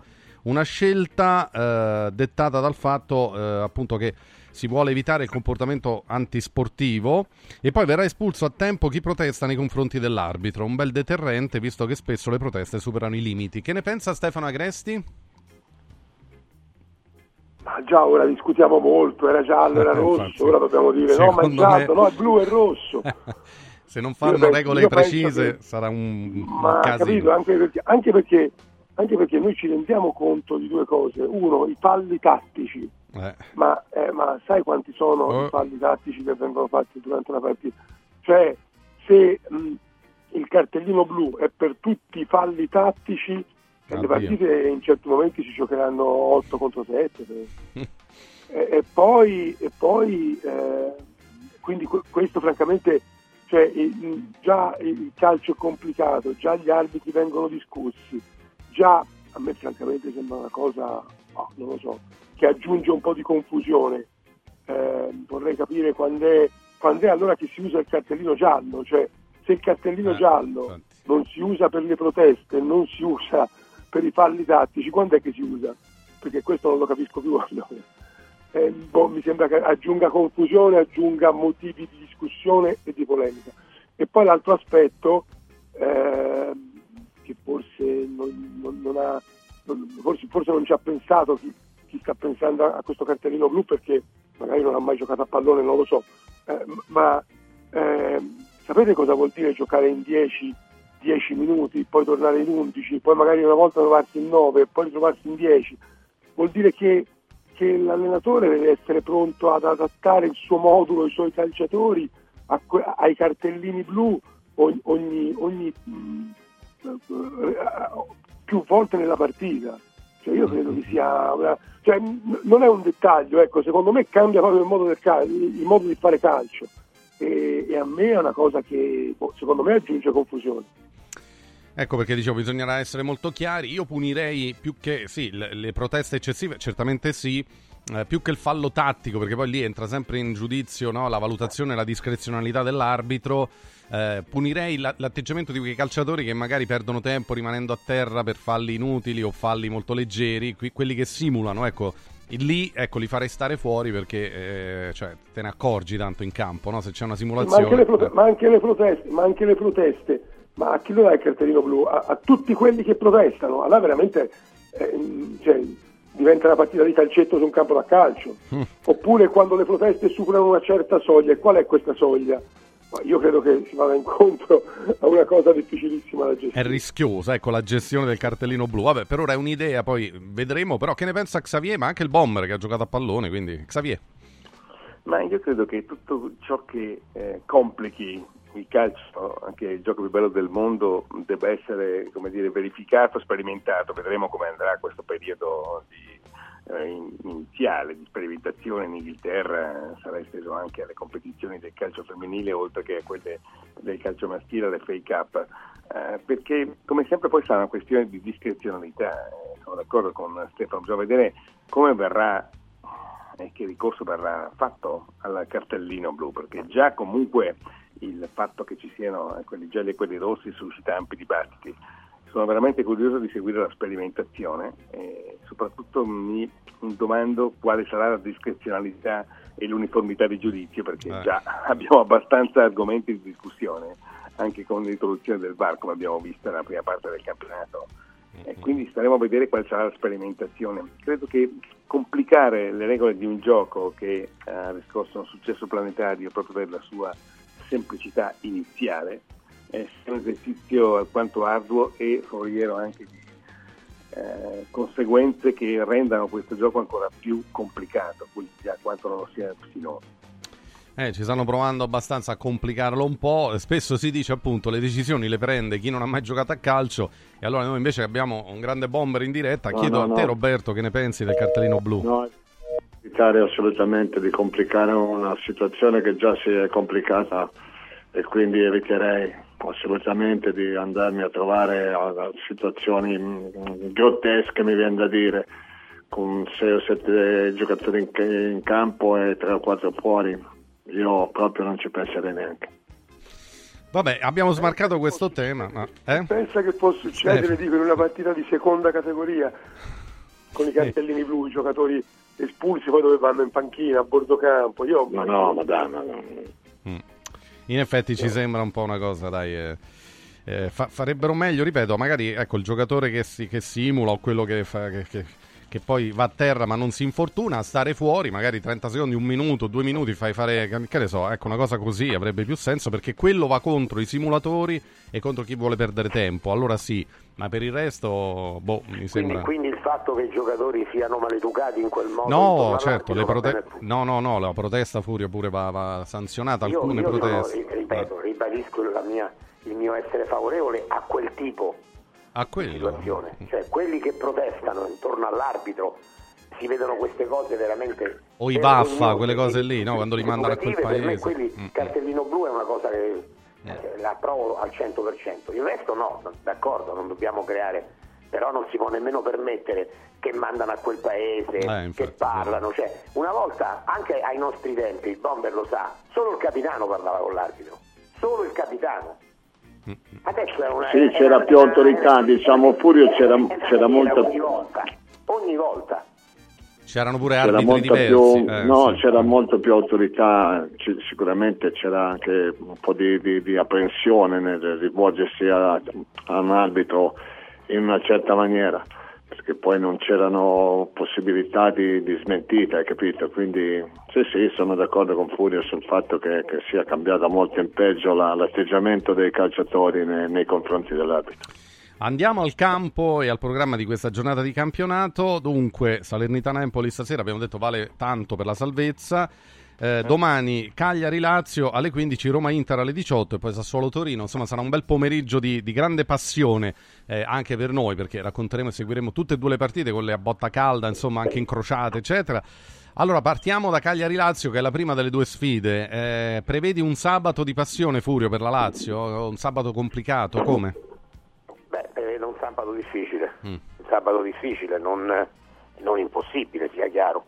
Anche una Lazio abbastanza mal ridotta come quella in questo momento dovrebbe poter vincere a Cagliari.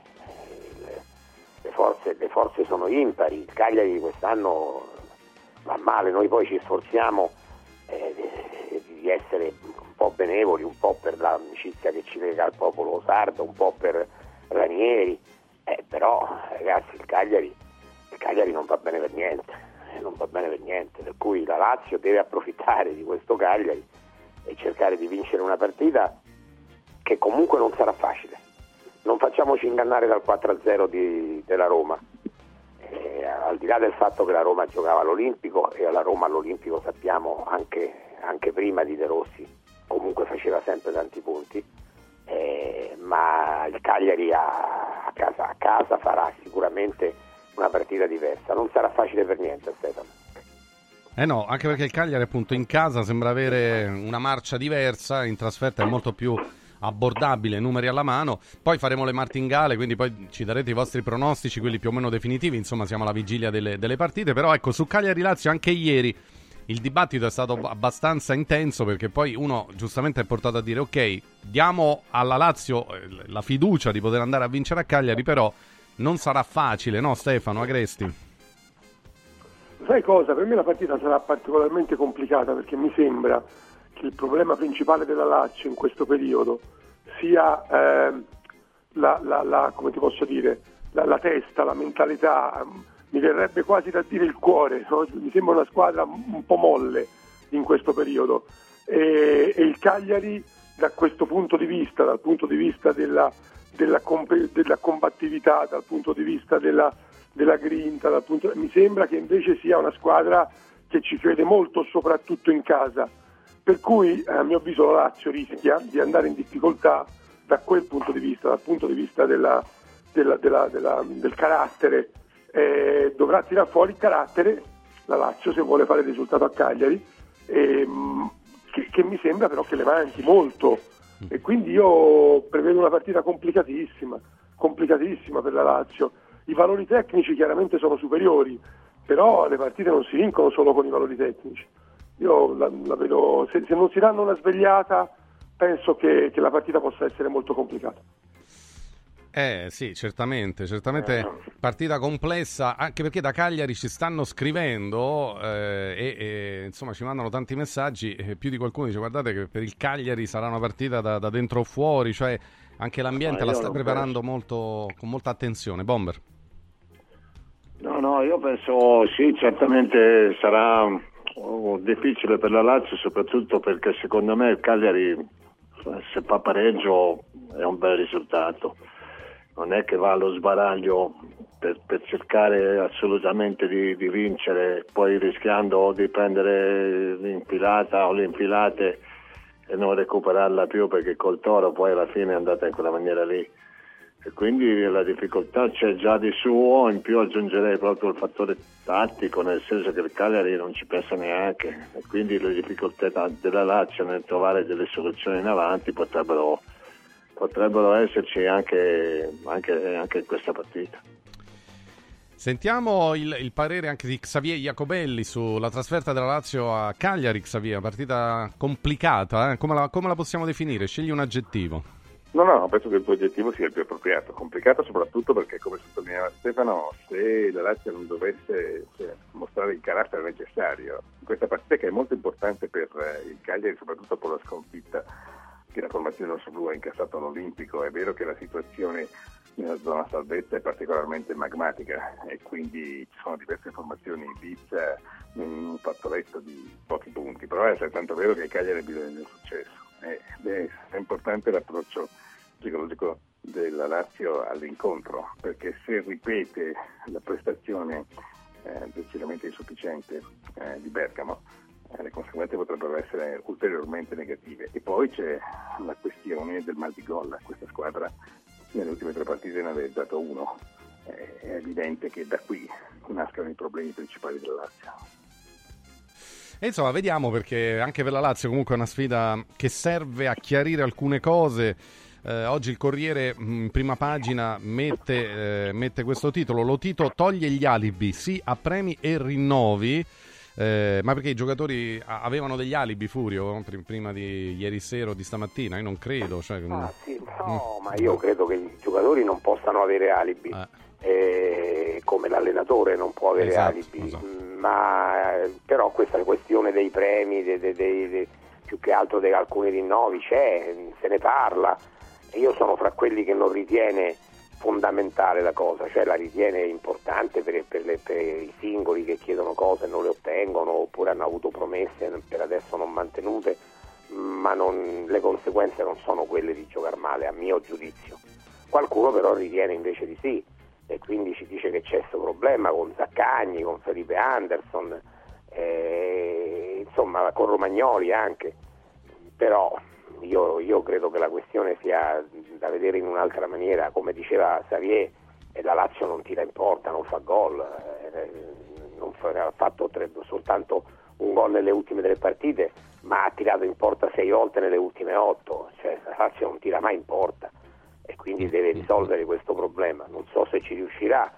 Eh, io credo che la Lazio per, per ricominciare a giocare in un certo modo debba ritrovare il migliore immobile, ma non so se sia possibile, non so se Immobile è ancora in grado, non so se Immobile ha cominciato la- veramente la sua parabola discendente definitivamente, Eh, però è, è l'unica possibilità, perché la Lazio con il vero Immobile è una squadra, la Lazio con questa situazione attuale senza Immobile per niente o con un Immobile a mezzo servizio è tutta un'altra cosa.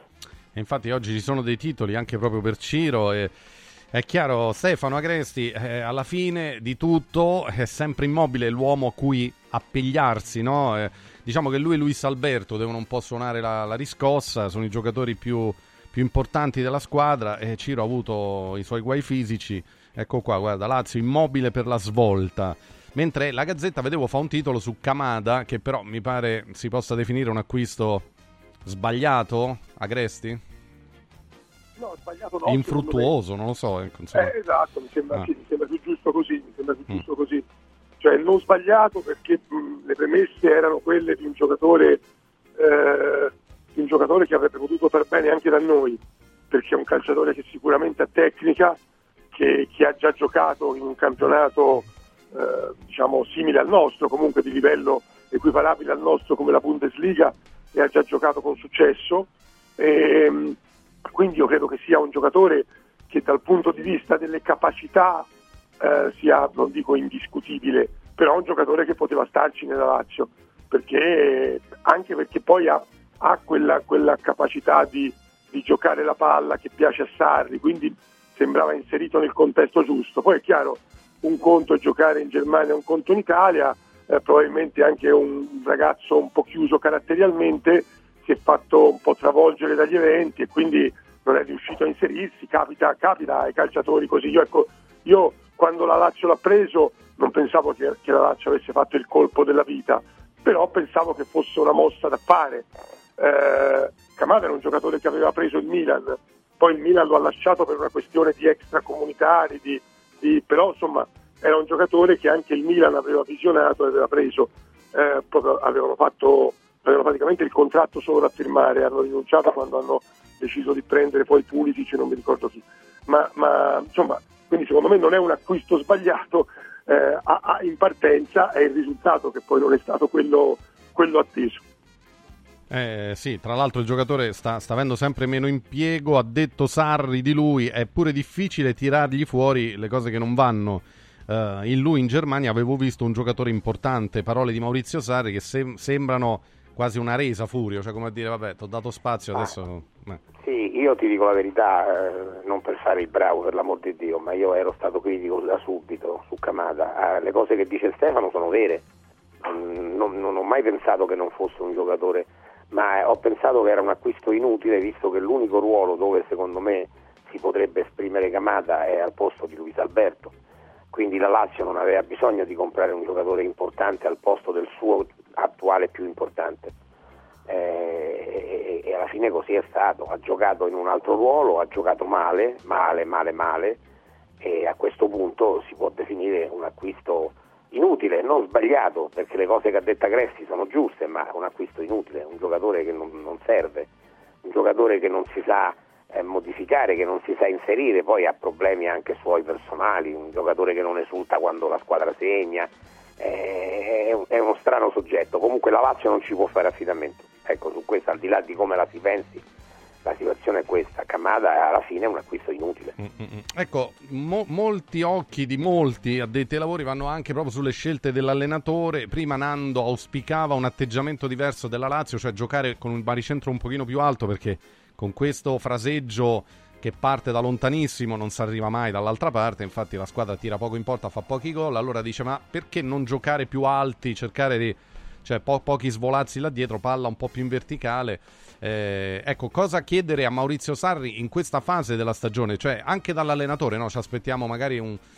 Non lo so, forse non lo farà mai perché poi lui è un integralista delle sue idee, però mh, viene invocata da più parti qualche variazione tattica nel modo di impostare le partite. Bomber, tu che ti aspetti? Eh, mica è facile. Eh, lo so. eh. Non è facile per niente trovare delle soluzioni perché tu hai in testa il tuo calcio e i protagonisti che sono i calciatori in questo momento non recepiscono, fanno fatica, tanta, troppa rispetto a quello che è stato il percorso dell'anno scorso e quello che colpisce molto no? Eh, rispetto alla facilità con cui la squadra si esprimeva l'anno passato. Ricordando che Immobile non è che l'anno scorso avesse fatto chissà quale, qual- quale campionato, anzi ha avuto dei momenti proprio di grande difficoltà che venivano, venivano superati da, da- da- prestazioni di giocatori di, di un livello veramente mh, troppo diverso rispetto adesso. Quindi io credo che ci sia soltanto da mettersi lì credo che abbiano parlato, che abbiano ragionato. Io, io non vedo che Sari che possa, sì, puoi alzare un attimo il baricentro, può essere un po' più aggressivo, ma credo che la squadra tutta debba eh, capire il momento e, e tutti insieme dare qualcosa in più. Eh, Xavier Jacobelli, eh, cosa aspettarsi eh, e cosa chiedere all'allenatore? No? Nei momenti delle difficoltà, lo ha fatto Allegri in passato, lo fanno un po' tutti i tecnici, spesso magari inventano una- un'intuizione, una soluzione e cambia, la- cambia un po' la, la stagione anche della squadra. Sarri in questo momento è messo anche un po' in discussione, peraltro l'abbiamo detto, insomma, in questi giorni sta vivendo un momento anche un po' delicato a livello personale, quindi magari sarà meno sereno di altre volte. Nessuno mette in discussione la sua abilità da allenatore, è uno che ha fatto tutte le categorie, ha anche vinto, cioè per carità, insomma, un allenatore che non deve dimostrare più niente a nessuno, però è pure vero che nel calcio non si vive di ricordi e di riconoscenza. Cosa chiedere Xavier a questo Sarri? Come cambiare la Lazio che tira poco e quindi segna anche molto poco? Vediamo se c'è Jacobelli, Xavier. No, lo chiedo a Furio allora. Furio, la- la- ci, ci può essere una svolta tattica, qualcosa di diverso? Cioè, co- cosa Ah, sai, auspicare? Eh. Noi facciamo tante, tante ipotesi e tante congetture. eh, la cosa più ricorrente è un cambiamento di modulo, ma non perché il modulo, perché gli allenatori, eh, ogni allenatore ha il proprio modulo, per l'amor di Dio, ed è anche giusto che sia così. Allena la squadra durante tutta la settimana con quel sistema, cambiare non è semplice.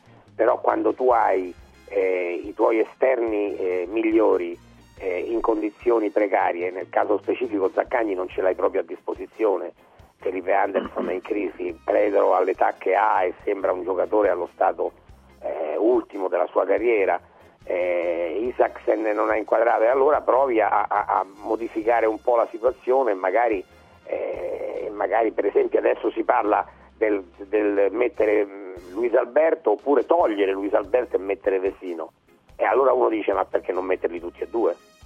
Eh, cioè, questa, è la, questa è la questione che, che infiamma un po'. Però l'allenatore ha il suo modo di giocare, è, è difficile. Adesso è inutile stare a dire Sarri è un integralista. Eh, Sarri gioca in quel modo, lo fa da sempre, eh, o quasi da sempre, perché all'inizio aveva anche un modulo diverso, ma, ma tanti anni fa. E, e quindi lui allena la squadra in quella maniera lì. Il problema è che dovrebbe- eh, dovrebbero tutti quanti, sarà l'allenatore e i giocatori, capire che la Lazio è lenta nella manovra, è prevedibile e, e, e, mo faccio una battuta, non tira in porta, non tira in porta dalla, parte- dalla porta giusta, ma da quest'altra parte ci tira continuamente perché i passaggi al portiere, se li contate ogni partita saranno 50. Sì, dai, un po', un po' troppo, cioè un atteggiamento forse da cambiare. Ecco perché dico lì l'allenatore magari può incidere, no, Xavier? La domanda che ti facevo prima, cioè come l'allenatore può cambiare questa squadra? Perché ragazzi, no, non può essere che, che la Lazio continua a giocare così, cioè palla a te, palla a me, palla indietro, palla a te, palla a me, palla a lui, palla indietro. Eh, ma è, è così come, come si fa? Eh, però, Ah. Però dipende, dipende in primis dalla squadra. Sai, stavo dando un'occhiata ai gol realizzati dalle sette formazioni che nel fazzoletto di sette punti si battono per il quarto posto. La Lazio ne ha segnati 25, Sì. soltanto il Toro ha fatto peggio, ne ha segnati 20. Poi però la Fiorentina 31, il Napoli 32, il Bologna 29, la Roma 40, l'Atalanta 40 e poi vabbè, il Milan 46 e, e la Juventus 36, ma è seconda, come visto anche perché è la seconda migliore difesa del campionato, e 51 il gol dell'Inter. Il problema è lì, il problema è quello, perché se tu non fai un tiro in porta o ne fai uno nell'arco di 90 minuti, come è accaduto a Bergamo, poi dopo la conseguenza non può che essere quella di una sofferenza costante. L'allenatore può intervenire, ma non credo fino a che punto possa, dal punto di vista tattico, cambiare la- lo schieramento di questa squadra. La risposta deve arrivare dai giocatori, sai anche le disquisizioni sui rinnovi di contratto, i premi e bla bla bla, ma in questo momento penso che l'interesse precipuo dei giocatori della Lazio debba essere la Lazio. Eh, eh, sì, dai. Aspettiamoci qualcosa di diverso, magari già da Cagliari, una svolta. Poi c'è la Champions. eh, poi, poi, certo, al Bayern Monaco, Agresti, poi ci si penserà eh, con calma perché è chiaro che è una cosa alla volta, insomma, no? Perché qualcuno dice: pensate che, che- che fine farà la Lazio contro i tedeschi? Vabbè, non è detto, però, eh, giusto? Uno, uno- No, ma eh, eh. mi sembra che il problema della Lazio, come diceva Xavier, sia quello di non fare gol, Mm. soprattutto. Eh, contro il Bayern Monaco già se cominci a prenderne pochi hai fatto qualcosa. Eh, quindi io credo che sia una partita... ma A me sembra che la Lazio manchi proprio quando deve imporre il gioco, quando deve creare occasioni. In questo mi sembra particolarmente carente perché, perché non riesce mai a creare la superiorità, a creare le condizioni per rendersi pericolosa. Eh, credo che giochi in modo anche troppo compassato, a mio avviso. È per questo che dicevo che secondo me a Cagliari poi rischia di andare in difficoltà dal punto di vista della, della mentalità, dell'aggressività, perché gioca in modo troppo compassato, mi pare, e, e non riesce mai a creare, a creare, le condizioni per rendersi pericolosa. Eh, negli anni scorsi, a parte che giocava in modo più veloce, più rapido e la palla girava di più e tutto quanto, e, e poi c'erano gli esterni che saltavano l'uomo e c'era Luis Alberto che saltava l'uomo. Eh, qui non, non, ci sono più, queste cose non ci sono più, eh, devono cambiare eh, il, il, proprio la mentalità e il modo di giocare, io credo, dal punto di vista del, dell'approccio mentale, mi sembra che questo sia il problema principale della Lazio. E vedremo, dai, Cagliari Lazio domani fischio d'inizio alle 15 con la diretta su Radio Radio, ovviamente se ne parlerà tanto anche nel pomeriggio, tra poco andiamo a Roma Inter, eh, perché è la partita tra, tra, le più attese del turno di campionato, quindi restate tutti lì perché eh, stiamo per ritornare dai nostri. Allora, prima però facciamo un salto a Villa Mafalda perché sono partite le giornate della prevenzione maschile a Villa Mafalda. Allora, attenzione eh, solo per un numero limitato di ascoltatori di Radio Radio c'è ancora qualche disponibilità per l'ecografia prostatica e l'analisi del PSA a soli 60 euro. Quindi maschietti, maschietti all'ascolto, mi raccomando. Ecco, soprattutto chi ha passato i 40 e i 45, beh, è il momento. Se non l'avete mai fatto, è un, è un esame che è importante. Adesso è, è importante insomma per la salute eh, de, dell'uomo, no? Quindi, eh, tra l'altro, vi diamo la possibilità di, di poter farlo a soli 60 euro e anche anche la prenotazione è facilissima. Allora l'appuntamento si prende direttamente sul sito www.villamafalda.com. Ecco, per chi ci guarda in tv, altrimenti ve lo racconto, sulla home c'è prenota una visita, scarica il tuo referto online. Allora bisogna andare lì, cliccare, cliccare, poi andare su cerca prestazioni e, e ovviamente eh, nella barra cerca scrivete Radio Radio e vi appare ecografia prostatica Radio Radio. Eccolo là, andate a cliccare e poi vi appare una schermata con tutti i giorni, scegli diciamo lì la, la data e l'orario, ci sono diverse opzioni, ecco vedete eh, vi scegliete il giorno e l'orario per prenotare. Ecco si va a martedì 27 febbraio, mercoledì 28, giovedì 29 perché è chiaro che eh, le, insomma, le, le, altre giornate sono state già tutte prenotate, quindi però insomma già per martedì 27 dalle 10 di mattina alle 15.20 e così anche mercoledì, giovedì anche alle 9.40 e via andare, insomma si può prenotare, perciò fatelo, fatelo, fatelo. Poi Oltre questo, poi sono tutte a esaurimento posti, quindi bisogna sbrigarsi, proseguono anche le giornate del cuore a Villa Mafalda. Allora, per gli ascoltatori di Radio Radio c'è la possibilità di fare l'ATAC cuore, che è l'esame più indicato per valutare lo stato di salute delle nostre coronarie, ad un prezzo promozionale di 400 euro, incluso l'esame della creatinina anziché 750 e quindi si, si risparmia praticamente la metà. Eh, per prenotarvi chiamate questo numero 06 86 09 47 40. Ripeto 06 86 09 47 40. Ecco, mentre l'esame dell'ecografia prostatica si può prenotare sul web, sul sito, su villamafalda.com, seguendo tutti, tutte le procedure che vi ho detto. Per l'attack, eh, diciamo, per l'attack cuore dovete chiamare 06 86 09 47 40. Villa Mafalda è a Roma in via Monte delle Gioie numero 5, villamafalda.com è il sito, è il sito.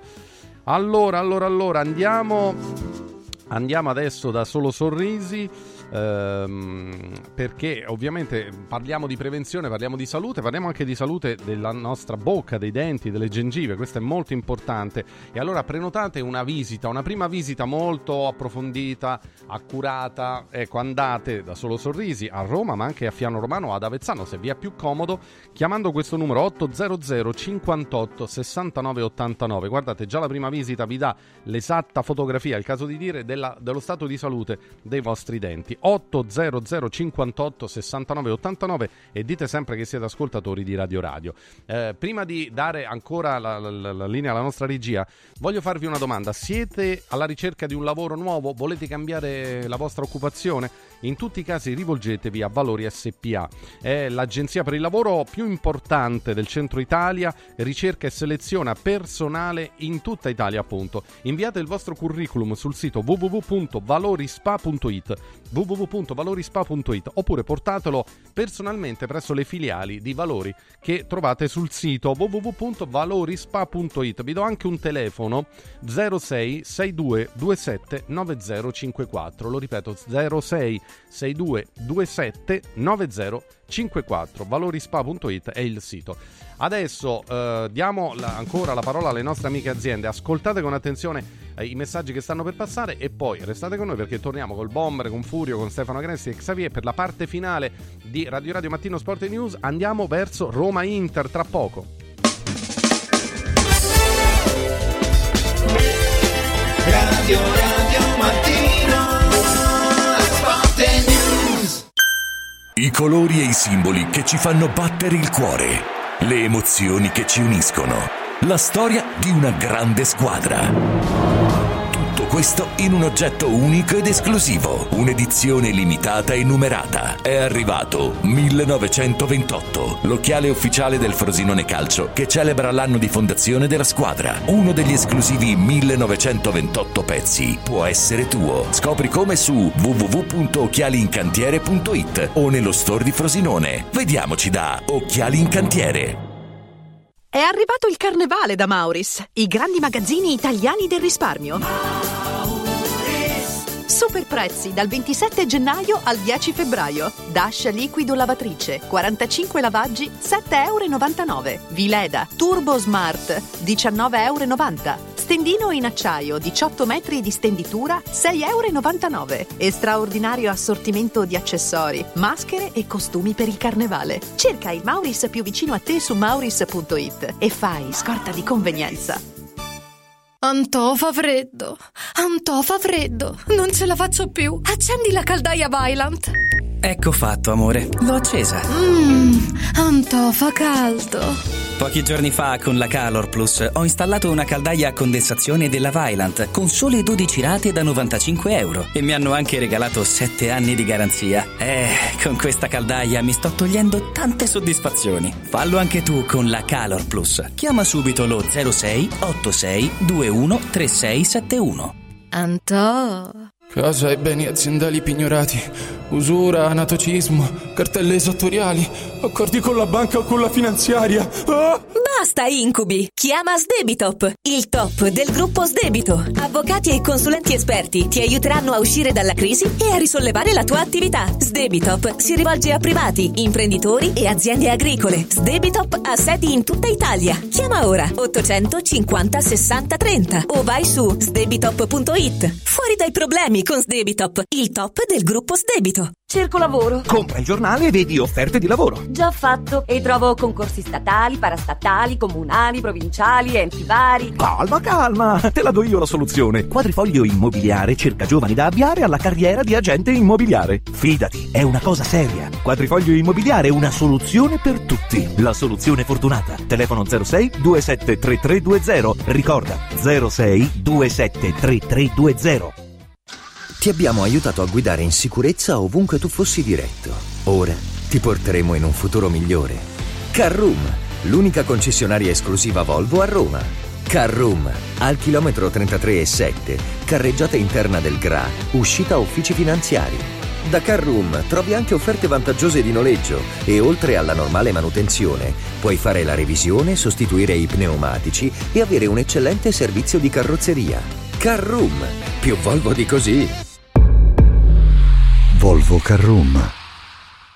Visto il grande successo, prosegue fino a sabato 10 febbraio la Golden Week, la settimana degli affari d'oro di Universo Oro, che acquista il tuo oro usato con una quotazione straordinaria di 42 euro al grammo. Solo fino a sabato prossimo. 42 euro al grammo netti, senza commissioni, con pagamento immediato. Blocca subito il prezzo. Chiama l'800 13 40 30.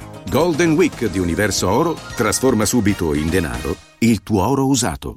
Radio Radio Mattino Sport e News è immediatamente disponibile on demand. Puoi riascoltarlo tutti i giorni a tutte le ore dalla fine della trasmissione. Cerca Radio Radio Mattino Sport e News sul podcast di Radio Radio. radioradio.it slash podcast. Radio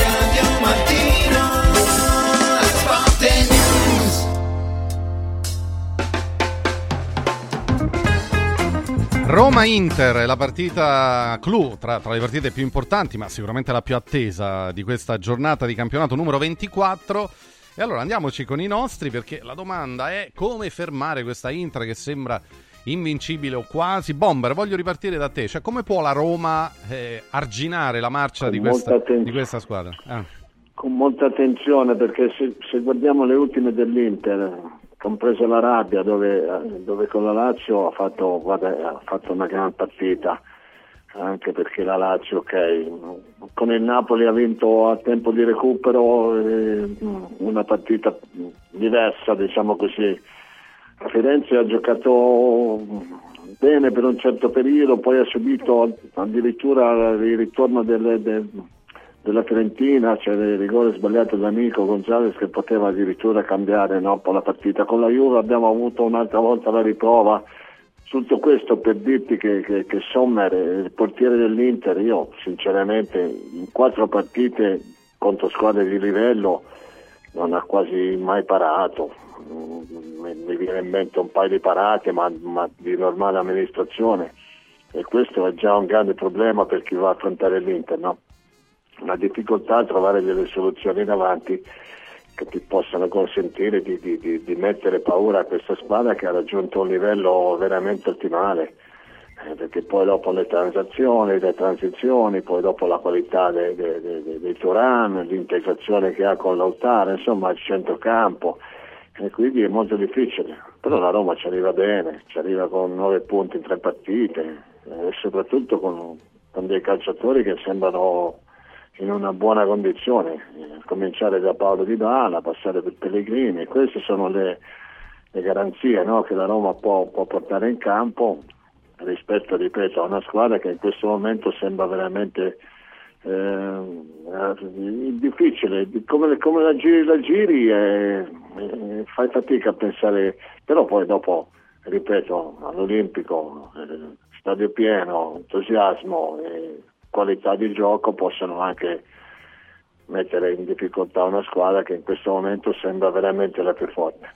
Anche se sto vedendo le previsioni, perché più di qualcuno ce l'ha scritto, domani è prevista pioggia e nel pomeriggio potrebbe anche essere una pioggia importante, quindi questo quanto può incidere sulla partita, visto che appunto si affrontano squadre anche molto tecniche, perché pure la Roma, insomma, Di Bala, eh, Paredes e gli altri, insomma, è una squadra che comunque ha piedi buoni, poi a volte eh, si mettono più in evidenza, altre meno, no? Di là nell'Inter nemmeno a parlarne, nel super centrocampo, Furio. È una, è una variabile che può incidere quella del maltempo? Beh, teoricamente sì, dipende da...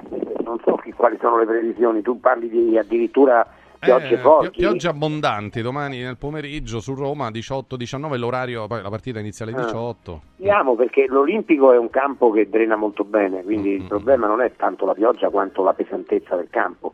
Certo. Eh, perché, come dicevi tu, sono due squadre tecniche, l'Inter è una squadra molto tecnica, ma anche la Roma, anche la Roma con, con Dybala, Lukaku, Pellegrini eh, e Sharawi sono giocatori tecnici, quindi ne può risentire anche la Roma, ma io non credo che, che cambi molto.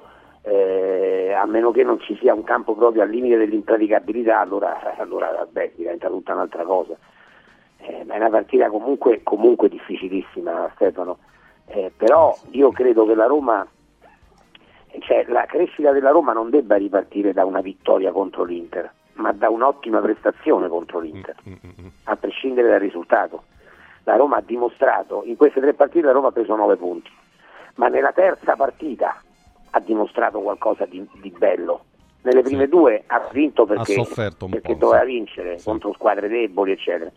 Nella terza, al di là della pochezza del Cagliari, la Roma ha dimostrato, secondo me, parecchie cose. Ecco, la conferma di quelle cose contro l'Inter, a prescindere dal risultato, eh, deve essere secondo me l'obiettivo, perché poi eh, il, il competitor della Roma non è l'Inter, sono gli altri.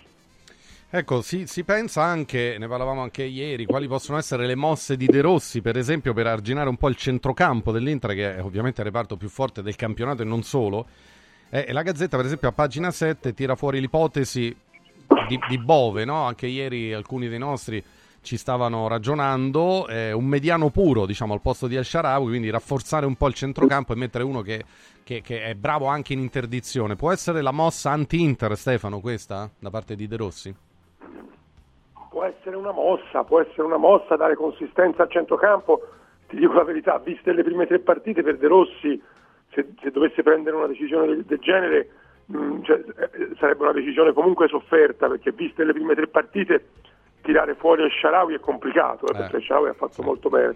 Nello stesso tempo eh, è vero anche che De Rossi è stato molto bravo a costruire una Roma che ha vinto contro squadre inferiori e che comunque ha anche imposto il proprio gioco eh, in gran parte di queste tre partite, non in tutte, ma in gran parte sì, eh, e ora deve fare una cosa diversa, cioè ora deve costruire una squadra che innanzitutto si preoccupi di non dare troppi spazi alla squadra migliore del campionato e quindi mh, probabilmente qualche accorgimento lo deve prendere, l'inserimento di un centrocampista in più, eh, magari avanzando Pellegrini sulla, sulla tre quarti accanto a Dybala, potrebbe dare un po' più di consistenza alla squadra dal punto di vista anche atletico, dal punto di vista dell'interdizione, per cui è una mossa che, che ci sta.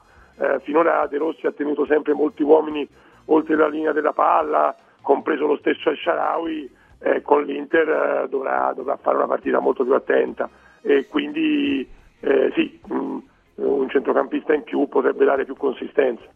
E infatti la mossa potrebbe essere quella, cioè Bove eh, in, in mediana con Cristante e Paredes e Pellegrini eh, ad agire ca- accanto a Lukaku, magari leggermente indietro, ma anche in fase propositiva, con dall'altra parte di Bala, cioè quindi di Bala e Pellegrini a sostegno del centravanti. Xavier, ti piace come idea?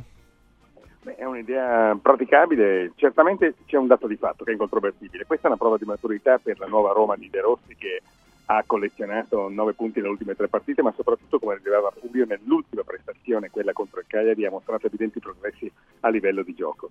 È evidente altrettanto che l'Inter parta favorita perché è una schiaccia sassi e secondo me dal punto di vista psicologico la Roma non ha nulla da perdere, tutt'altro, perché qualora riuscisse anche soltanto a frenare la corsa della capolista compirebbe un'impresa e qualora invece il risultato fosse negativo rientrerebbe nell'ordine naturale delle cose. Quindi che Rossi apporti una modifica a centrocampo o invece decida di apportarla in corso d'opera. E credo che la cosa più importante però sia che la Roma continui anche dal punto di vista psicologico lungo la strada di questo rilancio. E questa squadra rispetto a un mese fa ha cambiato pelle. Eh sì, eh, que- su questo De Rossi, caro Bomber, no, ha detto già in presentazione, dice io non ho un modulo, cioè non, non, seguirò un modulo fisso, si può variare anche il modo di giocare, anche in difesa. Ecco, secondo te la partita con l'Inter induce a qualche variazione sul tema oppure no. è meglio non toccare nulla? No, no, secondo me no, perché questa è una buona identità di squadra, hai la possibilità di, di cambiare in corsa, i cinque cambi sono proprio indicativi di come un allenatore può preparare una partita, avere il piano B e il piano C nel momento in cui le esigenze della gara stessa ti, ti, ti, ti portano a, a cambiare. Io credo che questa squadra abbia possa avere, possa avere, una difficoltà dietro nel momento in cui affronti degli avversari più forti rispetto a quelli che, che ha affrontato finora. Però dobbiamo, dobbiamo testarlo, mi sembrerebbe un, una, una, mossa di paura, no? tra virgolette, di inforzare. Tu hai giocato bene l'ultima soprattutto e credo che Sharawi meriti, meriti, la conferma insieme a Dybala che mi sembra veramente in ottima condizione. Poi dopo se durante la gara ti accorgi che c'è da fermare il Di Marco di turno e allora qualche accorgimento lo puoi anche portare. Eh, vediamo, vediamo se cambia qualcosa, magari in corsa, sì, forse dipenderà anche da come, da come si mette la, la partita, diciamo, tra, tra, Roma e Inter. Mm, prima uh, chiedevo nel, gioco degli attacchi, no? visto che sono due attacchi da, da pazzeschi, di grande valore, eh, quale dei due si fa preferire? Perché poi quando uno ci mette di bala dentro, no? allora dice, vabbè, però attenti, di bala sposta gli equilibri. Da una parte di bala con Lukaku, dall'altra Lautaro Turam. C'è partita, c'è paragone, sì, no, eh, Furio. Qual è la coppia che ti piace di più? Ma in assoluto c'è, c'è come il paragone in assoluto. Eh. E nello specifico di questa stagione no, i numeri sono chiari. Gli attaccanti stanno lì per fare gol e, e li fanno infatti, però quelli dell'Inter ne fanno molti di più. Adesso non mi ricordo esattamente, ma mi pare che i, i, due dell'Inter insieme facciano quasi 30 e quelli della Roma non arrivano a 20. mi pare, no? Come sono i gol? Eh beh sì, diciamo che allora già Lautaro è a 19 in 20 partite, quindi adesso vediamo Turam, e che Thuram una una decina decina l'ha fatti sì sì, quindi a 30 ci siamo. Quindi, quindi Lukaku segna come il secondo attaccante dell'Inter e Dybala è Otto gol, intermittente Lukaku. nella partita. Mm, mm, mm, Eh, quindi in questo momento no, in questo momento no, è chiaro che in assoluto sì, perché grande coppia, grandissima coppia Lautaro eh, Turam e, no- e nessuno si aspettava un Turam di- a questo livello, Mm. eh, ma però una grandissima coppia anche Lukaku Dybala. Eh, che in due hanno fatto invece 9 e 8, 17, quindi c'è qualche gol in meno, anche se poi Di Bala ha giocato anche di meno, quindi sentiamo Agresti se, se fa una scelta, magari un mix fra le due coppie potrebbe essere funzionale, oppure, oppure Stefano? Dai, non lo so, forse, Eh. forse, forse di Bala Lautaro, non lo so, ehm, sono, sono due grandi coppie come diceva Furio, Eh, io credo che eh, a livello assoluto eh, Di Bala Lukaku sia una coppia straordinaria, cioè se tutti e due sono in forma e sono in condizione, eh, Di Bala Lukaku eh, competitiva con Turam Lautaro, anzi forse eh, come dire, eh, il massimo di, di Lukaku può anche essere forse superiore al massimo di Lautaro eh, e lo stesso dicasi per il massimo di Dybala. Il problema è che, è che Lukaku nelle ultime stagioni è stato molto discontinuo e che Dybala eh, insomma, non sta sempre bene, per non dire che sta spesso male. Eh, quindi quest'anno Turam Lautaro è una delle coppie migliori d'Europa, eh, però Dybala Lukaku se stanno bene tutti e due francamente fanno spavento perché poi hanno tutto, hanno la tecnica, hanno il fisico, hanno, eh, si integrano alla, perfezione eh, e quindi sono due, due grandi coppie, ti ripeto, al massimo di tutte e due eh, io preferisco Dybala Lukaku. Di Bala Lukaku si fa preferire secondo Agresti. La- l'altra domanda per Xavier il Bomber è: ma della Roma, di questa Roma, chi giocherebbe titolare nella- nell'Inter attuale? Ecco, magari Di Bala, anche se eh, ne stiamo parlando. Xavier, secondo te? Beh, eh, Dybala, Lukaku, eh, Pellegrini, eh, credo che non sia una questione di eh, valore tecnico dei giocatori dell'una e dell'altra squadra, soprattutto della Roma rispetto a quelli dell'Inter. E ripeto, credo che la partita, il confronto dell'Olimpico, sia soprattutto un confronto che la Roma debba giocare con lo stesso impeto, con la stessa determinazione delle ultime tre gare che ha disputato sotto la guida di De Rossi, perché la differenza si è vista, perché noi un mese fa avevamo una squadra elettrica, una squadra che a volte sembrava incapace di impostare manovre che fossero a loro volta foriere di risultati. E invece questa è un'altra squadra, un'altra squadra che ha ritrovato lo spirito del divertimento, della voglia di battersi e sa benissimo che di fronte avrà uno dei centrocampo più forti d'Europa, così come la difesa più munita del campionato. Prima eh, veniva ricordato da Roberto come Sommer sia stato il portiere meno battuto, ma soprattutto nelle ultime quattro gare meno impegnato dagli avversari proprio per la capacità della retroguardia di proteggerlo in primis. Quindi credo che al di là, e ovviamente i valori tecnici siano sotto gli occhi di tutti, perché se eh, Dybala sta bene, la Roma è un'altra Roma rispetto alla Roma che abbiamo visto in azione senza Dybala. Ma è importante dal punto di vista dell'approccio psicologico dell'incontro che la Roma abbia molta fiducia in se stessa. Mm-mm. Per chiudere, poi facciamo le martingale. Bomber, tu chi metteresti della Roma? Eh, cioè, vedi qualcuno che può giocare titolare nell'Inter di Inzaghi, portato dalla Roma all'Inter? Chi In vedi? momento, in questo momento Di Bala è un giocatore che può giocare secondo il mio punto di vista in qualsiasi squadra in Europa titolare.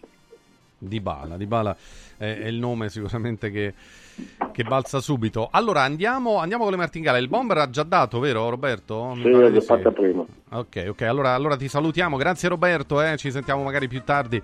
Grazie Bomber, uno che all'Inter ha fatto spesso gol, eh, peraltro nella storia del calcio, quindi Bomber sa come si batte l'Inter e come si fa gol. Ecco, prendano esempio gli altri che vanno in campo domani.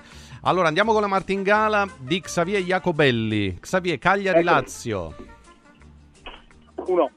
Roma Inter. X. Genoa Atalanta.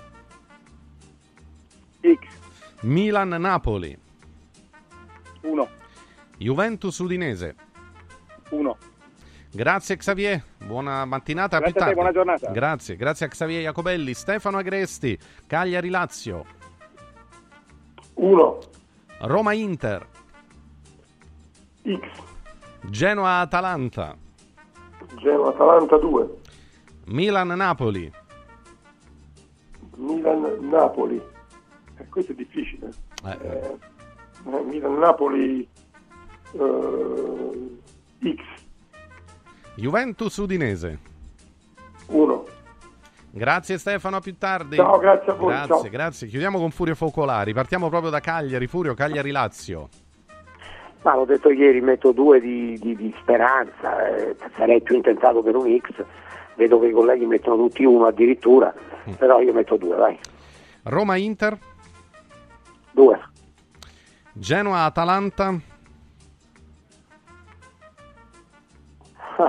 Eh. X, Milan Napoli. 1, Chiudiamo con Juventus Udinese lunedì sera. 1. Grazie Furio, a più tardi. Eh.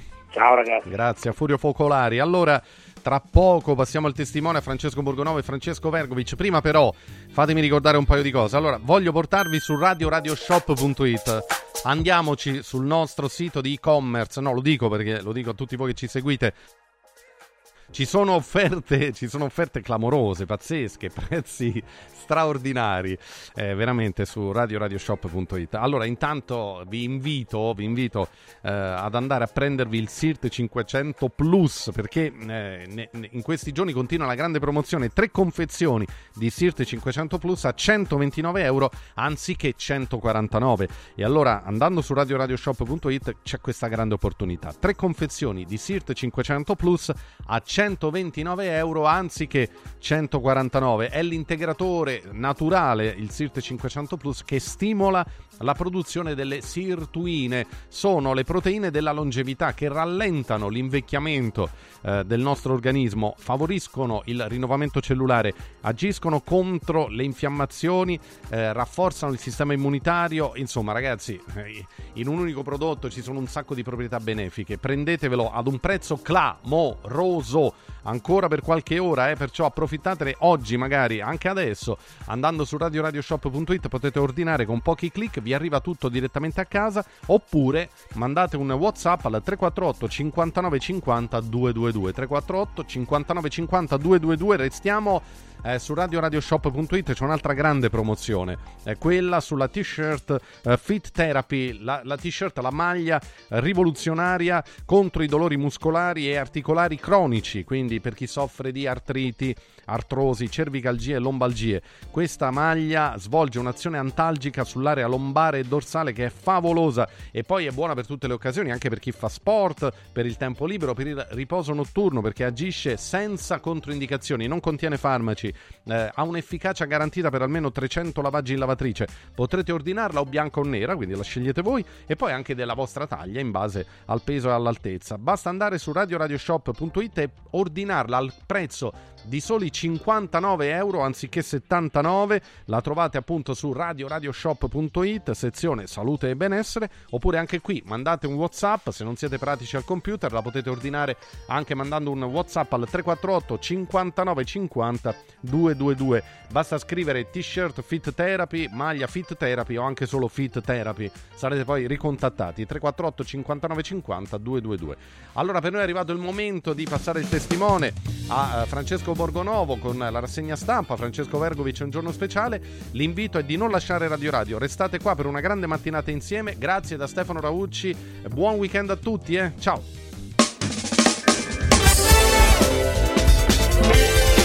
Radio Radio Mattino